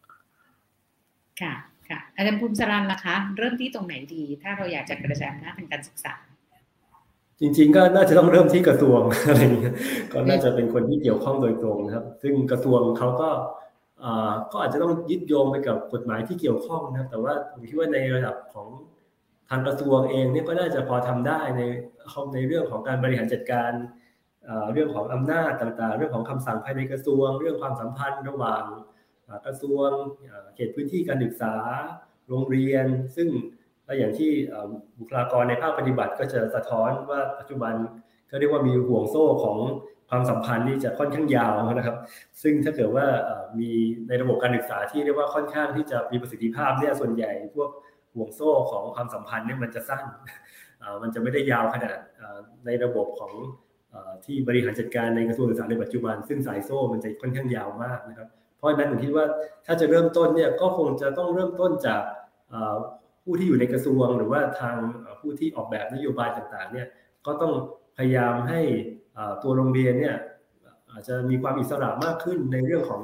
งบประมาณ เรื่องของการตัดสินใจเรื่องของบุคลากรรวมไปถึงเรื่องของการตัดสินใจเรื่องของหลักสูตร เรื่องของแนวทางการสอน การใช้ตำรา การใช้สื่อต่างๆเนี่ยซึ่งอันนี้มันน่าจะเป็นสิ่งที่ทางโรงเรียนหรือว่าผู้ปฏิบัติเนี่ยเขาสามารถที่จะบริหารจัดการได้นะครับ แต่ว่าจะทำได้อย่างไรจะมีการจัดสรร ความสัมพันธ์เชิงงบประมาณ เชิงอำนาจการถ่ายเทอย่างไรเนี่ยอันนี้ก็เป็นโจทย์ที่ทางกระทรวงสาธารณเนี่ยก็น่าจะสามารถคิดได้นะครับ เพราะว่าจริงก็ได้อยู่ในวิสัยที่เขาสามารถทำได้อยู่เพียงแต่ว่าก็อาจจะต้องแล้วแต่ว่ามี political view มากน้อยแค่ไหน หรือว่ามีความจริงใจหรือว่าเห็นความสำคัญมากน้อยแค่ไหนว่าอยากจะให้สถานศึกษาเนี่ยมีอิสระมากขึ้น หรือว่ามีเรื่องของเส้นสายสัมพันธ์ของอำนาจที่มันสั้นลงหรือว่าลดลงนะครับ จริงๆถ้าฝ่ายการเมืองเกี่ยวข้องด้วยก็อาจจะมีผลเร็วหน่อยอะไรลักษณะนี้ครับค่ะคุณปริศล่ะคะครับก็ถ้าถ้าที่เกิดไปแล้วครับ ก็คือว่าถามว่าเริ่มจากอย่างไรก็คืออย่างที่บอกคือพยายามกระจายอำนาจในเรื่องของงบประมาณเรื่องของบุคลากรเรื่องของหลักสูตรให้ใกล้ชิดกับโรงเรียนที่สุด แต่ถ้าเราลองตั้งคำถามไปอีกชั้นหนึ่งว่าแล้วที่ผ่านมาอะไรเป็นอุปสรรคที่ทำให้มันไม่สามารถกระจายไปได้เนี่ย ผมคิดว่า มันมีทั้งส่วนผสมของอุปสรรคในเชิงกฎหมายกฎระเบียบแล้วก็อุปสรรคในเชิงของทัศนคติของผู้ปฏิบัติงานด้วยเหมือนกัน หรือว่าทัศนคติของระบบราชการด้วยเหมือนกันนะครับอันนี้อาจจะไม่ได้พูดถึงแค่ในมุมการศึกษาแต่เชื่อว่าทั้งทั้งสองปัญหาเนี่ยมีตัวอย่างที่เห็นที่ที่ที่ที่เห็นได้ในในมิติของการศึกษา ในเชิงกฎหมายเนี่ยถ้าพูดถึงภาพรวมเลยในการกระจายอำนาจเนี่ยถ้าเราไปดูพรบในปี 42 ที่เขียนเรื่องการกระจายอำนาจในท้องถิ่นเนี่ย ภาษาที่ถูกใช้ในในในพรบนั้นนะครับ มันจะเป็นการเขียนถึงอำนาจของท้องถิ่นแบบที่เราเรียกว่า positive list คือเป็นการเขียนว่าท้องถิ่นเนี่ยมีอำนาจในการทำหนึ่งสองสามสี่ห้านะครับซึ่งโดยพื้นฐานก็ฟังดูดีนะครับ แต่ปัญหามันเกิดขึ้นก็คือว่าสมมติว่ามีปัญหาเกิดขึ้น แล้วท้องถิ่นต้องการจะแก้ไขด้วยมาตรการบางอย่างที่มันไม่เข้าข้อ 4 เป๊ะ แล้วมันไม่เข้าข้อ 5 เป๊ะเนี่ยเขาจะไม่กล้าทำเพ ราะถ้าเขาทำไปแล้วมันเกิดไม่ตรงกับข้อที่ถูกบัญญัติก็เป็นอำนาจเขาเนี่ยเขาจะถูกตรวจสอบตรวจถูกเล่นงานได้นะครับแล้วมันก็มีกรณีจริง ๆ ที่สตงไปตรวจสอบท้องถิ่นเกี่ยวกับเรื่องของวัคซีนพิษสุนัขบ้านะครับเพราะฉะนั้นวิธีหนึ่งที่แก้ไขได้ในเชิงกฎหมาย คือพลิกวิธีการเขียนกฎหมายก็คือคือคือการเขียนกฎหมายแบบ positive list เนี่ยมันคือการเขียนกฎหมายลักษณะว่าส่วนกลางเป็นหลักและท้องถิ่นเป็นข้อยกเว้น1 2 3 4 5แต่ถ้าเราเขียนเป็น negative list ก็คือเขียนว่าท้องถิ่นทำได้ทุกอย่างหมด หรือว่าในมิตินี้คือโรงเรียนทำได้ทุกอย่างหมด ยกเว้น 1 2 3 4 5นะครับอย่างเช่นท้องถิ่นก็คือทำได้ทุกอย่างหมด ยกเว้นการทหารยกเว้นการมีสกุลเงินของตัวเองเนี่ยมันก็จะทำให้ท้องถิ่นเนี่ยรู้สึกมีอิสรภาพหรือความยืดหยุ่นมากขึ้นในการทำสิ่งต่าง ๆ เพราะว่ามันอะไรที่มันกำกวมเนี่ยคือคือทำได้ไปก่อน ยกเว้นว่ามันเข้าเข้าข้อห้ามจริงๆนะครับอันนี้คือมิติเชิงกฎหมาย ส่วนมิติเชิงปฏิบัติการเนี่ยนี้ผมว่าคนหน้างานอาจจะรู้ดีกว่าผม แต่ผมก็ได้รับเรื่องเรื่องเรื่องราวจาก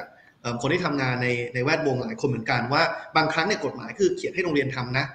แต่หน้างานจริงๆมันไม่มีการส่งเสริมวัฒนธรรมแบบนั้นก็กลายเป็นว่าถึงแม้ว่าเขียนว่าโรงเรียนทำได้เนี่ยแต่ในที่สุดส่วนกลางก็ยังคงมีแบบแบบประเมินที่ต้องกรอก หรือว่าข้อมูลที่ต้องส่งกลับไป ซึ่งมันเป็นการสร้างเหมือนที่อาจารย์อาจารย์วิเชียนพูดเลยครับ มันเป็นการสร้างระบบที่มันมีความไม่ไว้วางใจสูงมากนะพอเป็นแบบนั้นปุ๊บเนี่ย มันก็เลยทำให้ความไม่ไว้วางใจมันถูกถ่ายทอดไปเรื่อยๆ และทำให้ถึงแม้การกระจายอำนาจมันเกิดขึ้นในเชิงนิตินายเนี่ยในเชิงพฤตินายเนี่ยมันไม่ได้เกิดขึ้น อย่างเช่น ส่วนกลางไม่ไว้ใจท้องถิ่น ก็เลยให้กรอกอะไรเยอะมากเพื่อจะให้มั่นใจว่าทำตามสิ่งที่ขอไป ท้องถิ่นไม่ไว้ใจโรงเรียนก็ถ่ายทอดต่อไป โรงเรียนไม่ไว้ใจครู ก็ถ่ายทอดไปกลายเป็นครูก็ไม่ไว้ใจนักเรียนก็ถ่ายทอดไป มันก็เลยเนี่ยครับเป็นความไม่ไว้วางใจที่มันถูกถ่ายทอดไปในเชิงวัฒนธรรมไปเรื่อยๆซึ่งทำให้ไม่ว่าจะเขียนกฎหมายยังไงเนี่ยว่า ว่าปลายทางหรือว่าโรงเรียนมีอำนาจเนี่ยมันมันไม่ได้มันไม่ได้เกิดขึ้นจริงหรือความรู้สึกมันไม่ได้เกิดขึ้นจริงและทำให้โรงเรียนก็ไม่กล้าทำอะไรที่หลุดออกจากกรอบของส่วนกลางมากนะค่ะสองคำถามสุดท้ายนี่แทบจะจัดเป็นวงเสวนาได้เลยนะคะคำถามแรกเนี่ยบอกว่าระบบต้องปรับเปลี่ยนอย่างไร จึงสามารถสร้างแรงจูงใจครู ให้ทุ่มเทกับการเรียนการสอนได้เดี๋ยวขอถามหน้างานแบบครูใหญ่วิเชียนอีกครั้งอะค่ะเป็นคนเริ่มต้นค่ะโอเคครับ ก็คือระบบความเชื่อของเราเนี่ยเราเชื่อว่าคนเนี่ยไม่มีแรงจูงใจ ก็เลยพยายามสร้างแรงจูงใจจากภายนอกเข้าไป และแรงจูงใจภายจากภายนอกเนี่ยมันมีสองด้านคือด้านที่ให้ให้ประโยชน์กับด้านโทษ หมายความว่าไม่ทำอย่างนี้จะถูกลงโทษไอ้ตัวเนี้ยมันกลายเป็นว่าความสนใจและความจดจ่อเนี่ย เพราะมันมีความอยากกับความกลัวอยู่ในแรงจูงใจภายนอก หมายความว่า ทุกครั้งที่เราใส่แรงจูงใจภายนอกไปที่ครู ไม่ว่าจะเป็นระบบวิทยาฐานะสมมตินะครับ มันมีสิ่งที่ได้ประโยชน์ ฉันได้ประโยชน์ ฉันก็เลยจดจ่อที่จะเอาขณะเดียวกันถ้าฉันไม่ทำเนี่ยฉันมีโทษ ฉันก็เลยต้องทำก็กลายเป็นว่า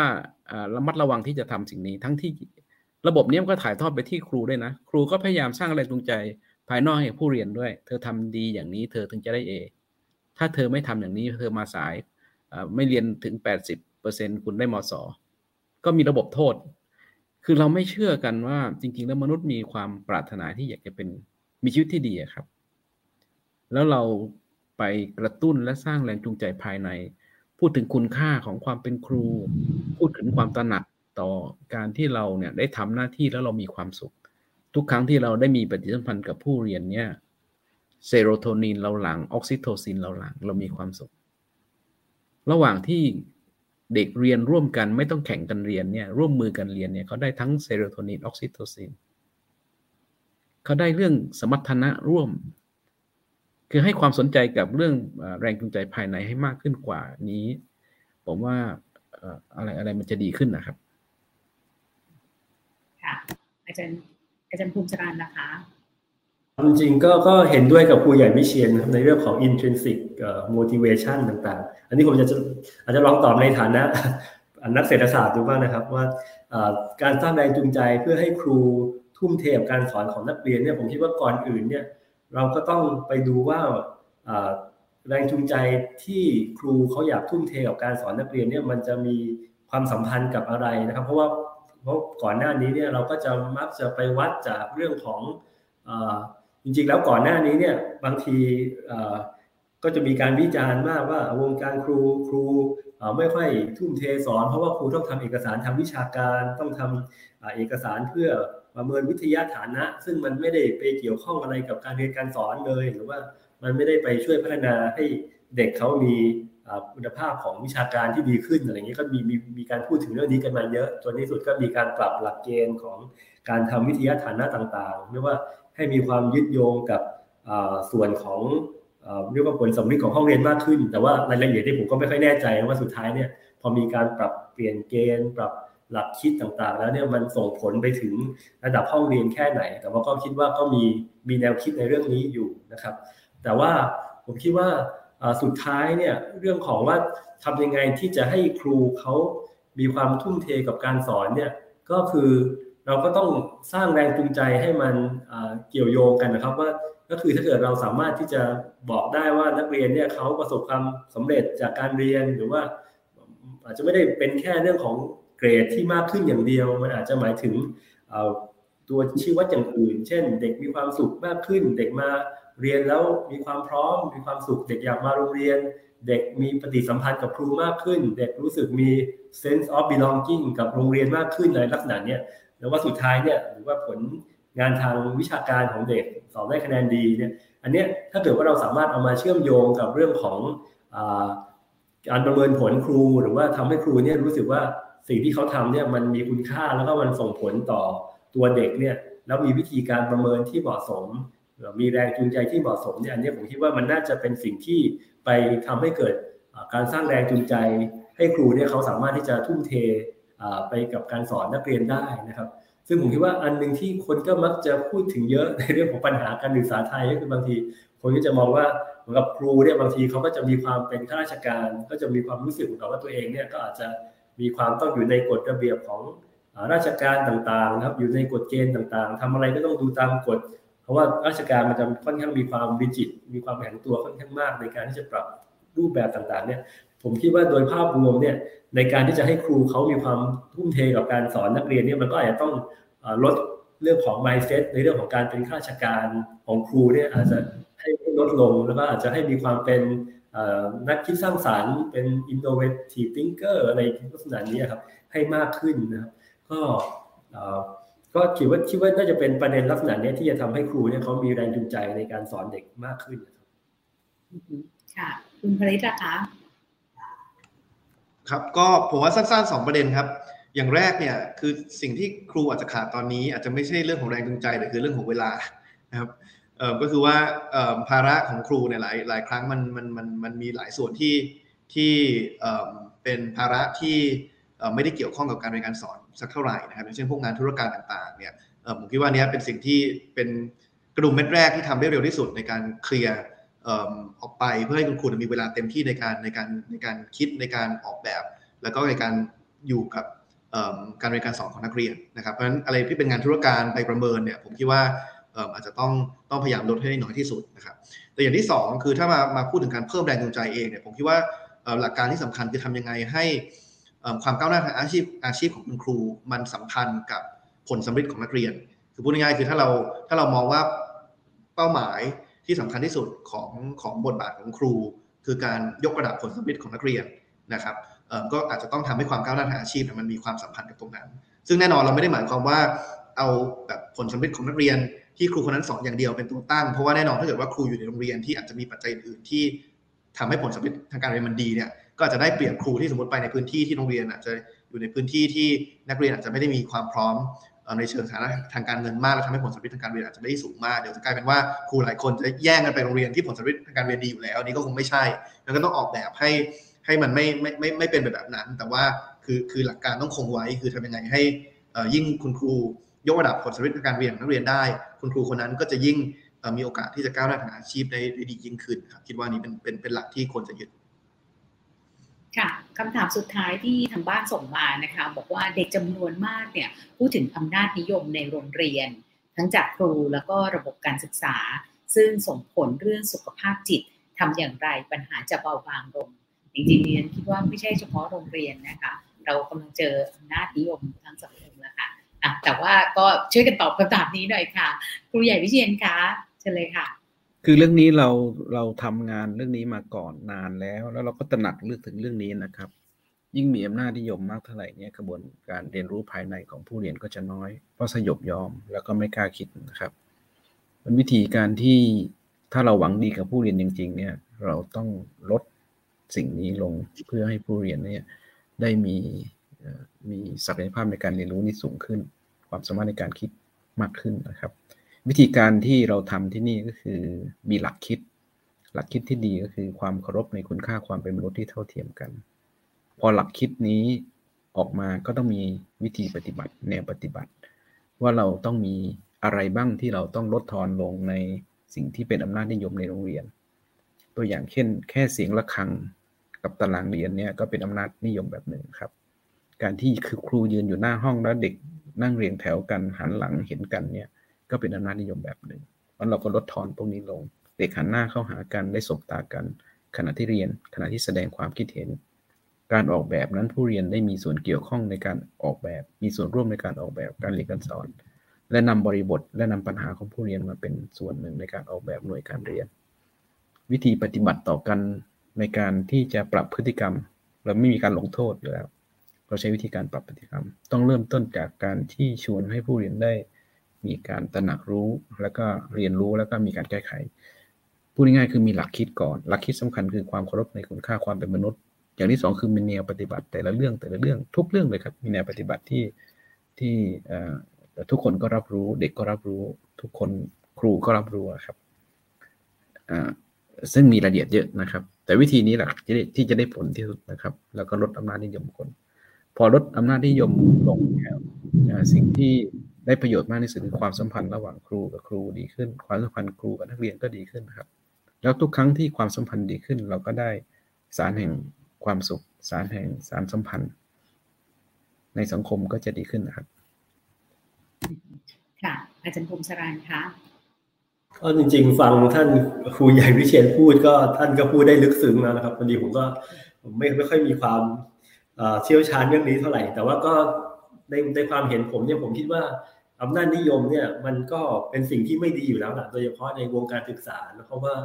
วงการศึกษาเราหมายถึงว่าวงการครูวงการศึกษาเนี่ยเราต้องการเรื่องของความคิดเรื่องของการเติบโตในทางจิตใจ ในทางจิตวิญญาณต่างๆ ความคิดสร้างสรรค์ การเป็นพลเมืองของโลก การเป็นพลเมืองของคนในศตวรรษที่ 21 ต่าง ๆ ที่พูดกันมากมายเนี่ยซึ่งพวกนี้มันจะไม่สามารถเกิดขึ้นได้เลย ถ้าเกิดว่า เรายังมีเรื่องของความสัมพันธ์ที่เป็นลักษณะของอำนาจนิยม ไม่ว่าจะเป็นในโรงเรียนหรือว่าในระดับแม้แต่ครูในกระทรวงต่างๆ ความเป็นราชการต่างๆเนี่ยซึ่งพวกนี้มันเป็นสิ่งที่ไปขัดขวางต่อต่อความก้าวหน้าในทางความคิดลักษณะนั้นนะซึ่งผมคิดว่าไม่ว่าจะวิธีใดก็ตามเนี่ยอย่างเป็นวิธีที่อาจารย์วิเชียนพูดถึงเนี่ยก็ผมก็ชื่นชมและได้ยินก็ผมก็มองว่าคือยังไงก็ตามเนี่ยเราก็ ไม่ควรที่จะให้มีเรื่องของอำนาจนิยมให้ให้มากเกินไปนะครับผมอย่างนอกจากของโรงเรียนของอาจารย์วิเชียรเนี่ยผมก็เห็นบางโรงเรียนนะครับที่เขาว่าพยายามมีมี concept เรื่องนี้ก็ค่อนข้างน่าชื่นชมยกตัวอย่างเช่นของสาธิตธรรมศาสตร์ต่างๆ เหล่านี้เนี่ยเขาก็มีมี concept ในในเรื่องของการที่จะพยายามไม่อยู่ในกรอบ หรือว่าไม่ได้มีความสัมพันธ์ในเชิงแนวดิ่งมากเกินไปนะอะไรลักษณะเนี้ยก็ ก็คงไม่มีอะไรที่จะเพิ่มจากนั้นมากครับ แต่ก็ก็แสดงความเห็นด้วยครับ กับแนวทางเช่นนั้น ค่ะ คุณภริศล่ะคะเชิญค่ะ ครับสองประเด็นสั้นๆครับ คือคือผมว่าประเด็นแรกก็คืออาจจะคล้ายๆ กับคำตอบเมื่อสักครู่ก็คือว่าถ้าเรามองว่าประเด็นเรื่องอำนาจนิยมเนี่ยมันหลายครั้งเนี่ยมันอาจจะเกิดขึ้นจากพฤติกรรมของคุณครูหรือว่าบุคคลในสถานศึกษาบางคนเนี่ย ก็ต้องทำให้ความก้าวหน้าทางอาชีพของของของกลุ่มคนเหล่านั้นเนี่ยสัมพันธ์กับประเด็นนี้เหมือนกัน ก็คือว่าถ้าเกิดว่าใครมีประวัติหรือว่าถูกร้องเรียนในประเด็นเรื่องการใช้อำนาจนิยม ไม่ว่าจะเป็นการลงโทษเกินขอบเขต หรืออะไรที่ร้ายแรงกว่านั้นเนี่ยก็ต้องมีมาตรการที่เด็ดขาดในการในการในการในการในการแก้ไขปัญหานั้นหรือว่าทำให้ความก้าวหน้าทางอาชีพมันสัมพันธ์กับกับเรื่องนั้นนะครับส่วนประเด็นที่2เนี่ยผมคิดว่าต้องยอมรับว่าบางครั้งเนี่ยเวลานักเรียนเจอปัญหานี้ครับ ปัญหาหนึ่งที่เขาเผชิญก็คือว่าเขาไม่รู้ว่าจะหันไปหาใคร เพราะว่าสมมติว่าเกิดสมมติว่าประสบปัญหาจากคุณครูประจำชั้นบางทีเขาก็ไม่แน่ใจว่าเขาควรจะไปปรึกษาใคร เพราะว่าเขากลัวว่าถ้าไปปรึกษาแน่นอนปรึกษาครูของตัวเองไม่ได้เพราะว่าเป็นคู่กรณี แต่ว่าถ้าไปปรึกษาครูคนอื่น หรือว่าผู้บริหารเนี่ยบางทีเขาก็กังวลว่าเกิดสมมุติว่าเป็นครูที่สนิทกันหรือมีความสัมพันธ์กันอย่างลึกซึ้งนะครับกลายเป็นว่าไปไปไปฟ้องเนี่ยจะยิ่งโดนลงโทษหนักกว่าเดิมนะครับเพราะฉะนั้นผมคิดว่าอันนี้อาจจะเป็นบทบาทที่ที่ส่วนกลาง หรือว่าท้องถิ่นอาจจะเข้ามามีส่วนร่วมได้ คือการพยายามมีช่องทางกลไกในการรับเรื่องร้องเรียนที่เป็นอิสระจากคุณครูและก็บุคลากรในสถานศึกษานั้น เพื่อเป็นช่องทางที่นักเรียนสามารถมามามาขอความช่วยเหลือได้อย่างปลอดภัยจริงๆนะครับก็คิดว่านี้เป็นอีกสิ่งอีกสิ่งหนึ่งที่ที่ต้องทำครับ ค่ะ เพราะเราเชื่อว่าเรื่องของการถกกันเรื่องนโยบายสาธารณะเนี่ยเป็นเรื่องที่จำเป็นนะคะแล้วก็จะทำให้เรื่องราวต่างๆ ที่มีความหมายกับชีวิตกับผู้คนกับสังคมเนี่ยจะได้ถูกแก้ไข วันนี้วันโอวัน policy forum ครั้งที่ 18เนี่ยเราชวนคุยกันเรื่องวิกฤตการเรียนรู้ ของเด็กโดยเฉพาะเด็กปฐมวัยนะคะที่เกิดจากช่วงภาวะวิกฤตโควิด มีหลายเรื่องที่ต้องปฏิรูปมีหลายเรื่องที่ต้องทำไม่ว่าจะเป็นการจัดการการศึกษาที่ให้มีความไว้วางใจมากขึ้น การกระจายอำนาจการลดความเดือดร้อนแล้วก็การเพิ่มประสิทธิภาพทางการศึกษา โดยการออกแบบหรือว่าการจัด ลำดับความสำคัญของการใช้งบประมาณนะคะ วันนี้เรียนต้องขอบคุณวิทยากรทั้ง 3 ท่านนะคะ ซึ่งก็คือคุณพริศวัชรสินทุ ผู้จัดการการสื่อสารและการรณรงค์นโยบายของพรรคก้าวไกลนะคะ อาจารย์ดรภูมิสรันทองเลี่ยมนาผู้อำนวยการสถาบันวิจัยเพื่อความเสมอภาคทางการศึกษา แล้วก็ครูใหญ่วิเชียนชัยบัง ซึ่งท่านเป็นผู้อำนวยการโรงเรียนลำปายมาศพัฒนานะคะสำหรับวันศุกร์นี้นะคะ วันโอวัน Public Policy Forum เรายังจะมีเรื่องสำคัญนะคะ ตั้งหลักใหม่นโยบายสาธารณะแห่งอนาคตนะคะ อย่างที่บอกค่ะว่าเรื่องนโยบายสาธารณะเนี่ยมันเกี่ยวกับชีวิตผู้คน แล้วมาติดตามกันนะคะ วันศุกร์นี้ตอน9โมงครึ่งถึงเที่ยงค่ะ วันนี้ดิฉันกันกากิติวชกุลขอลาไปก่อนนะคะ สวัสดีค่ะ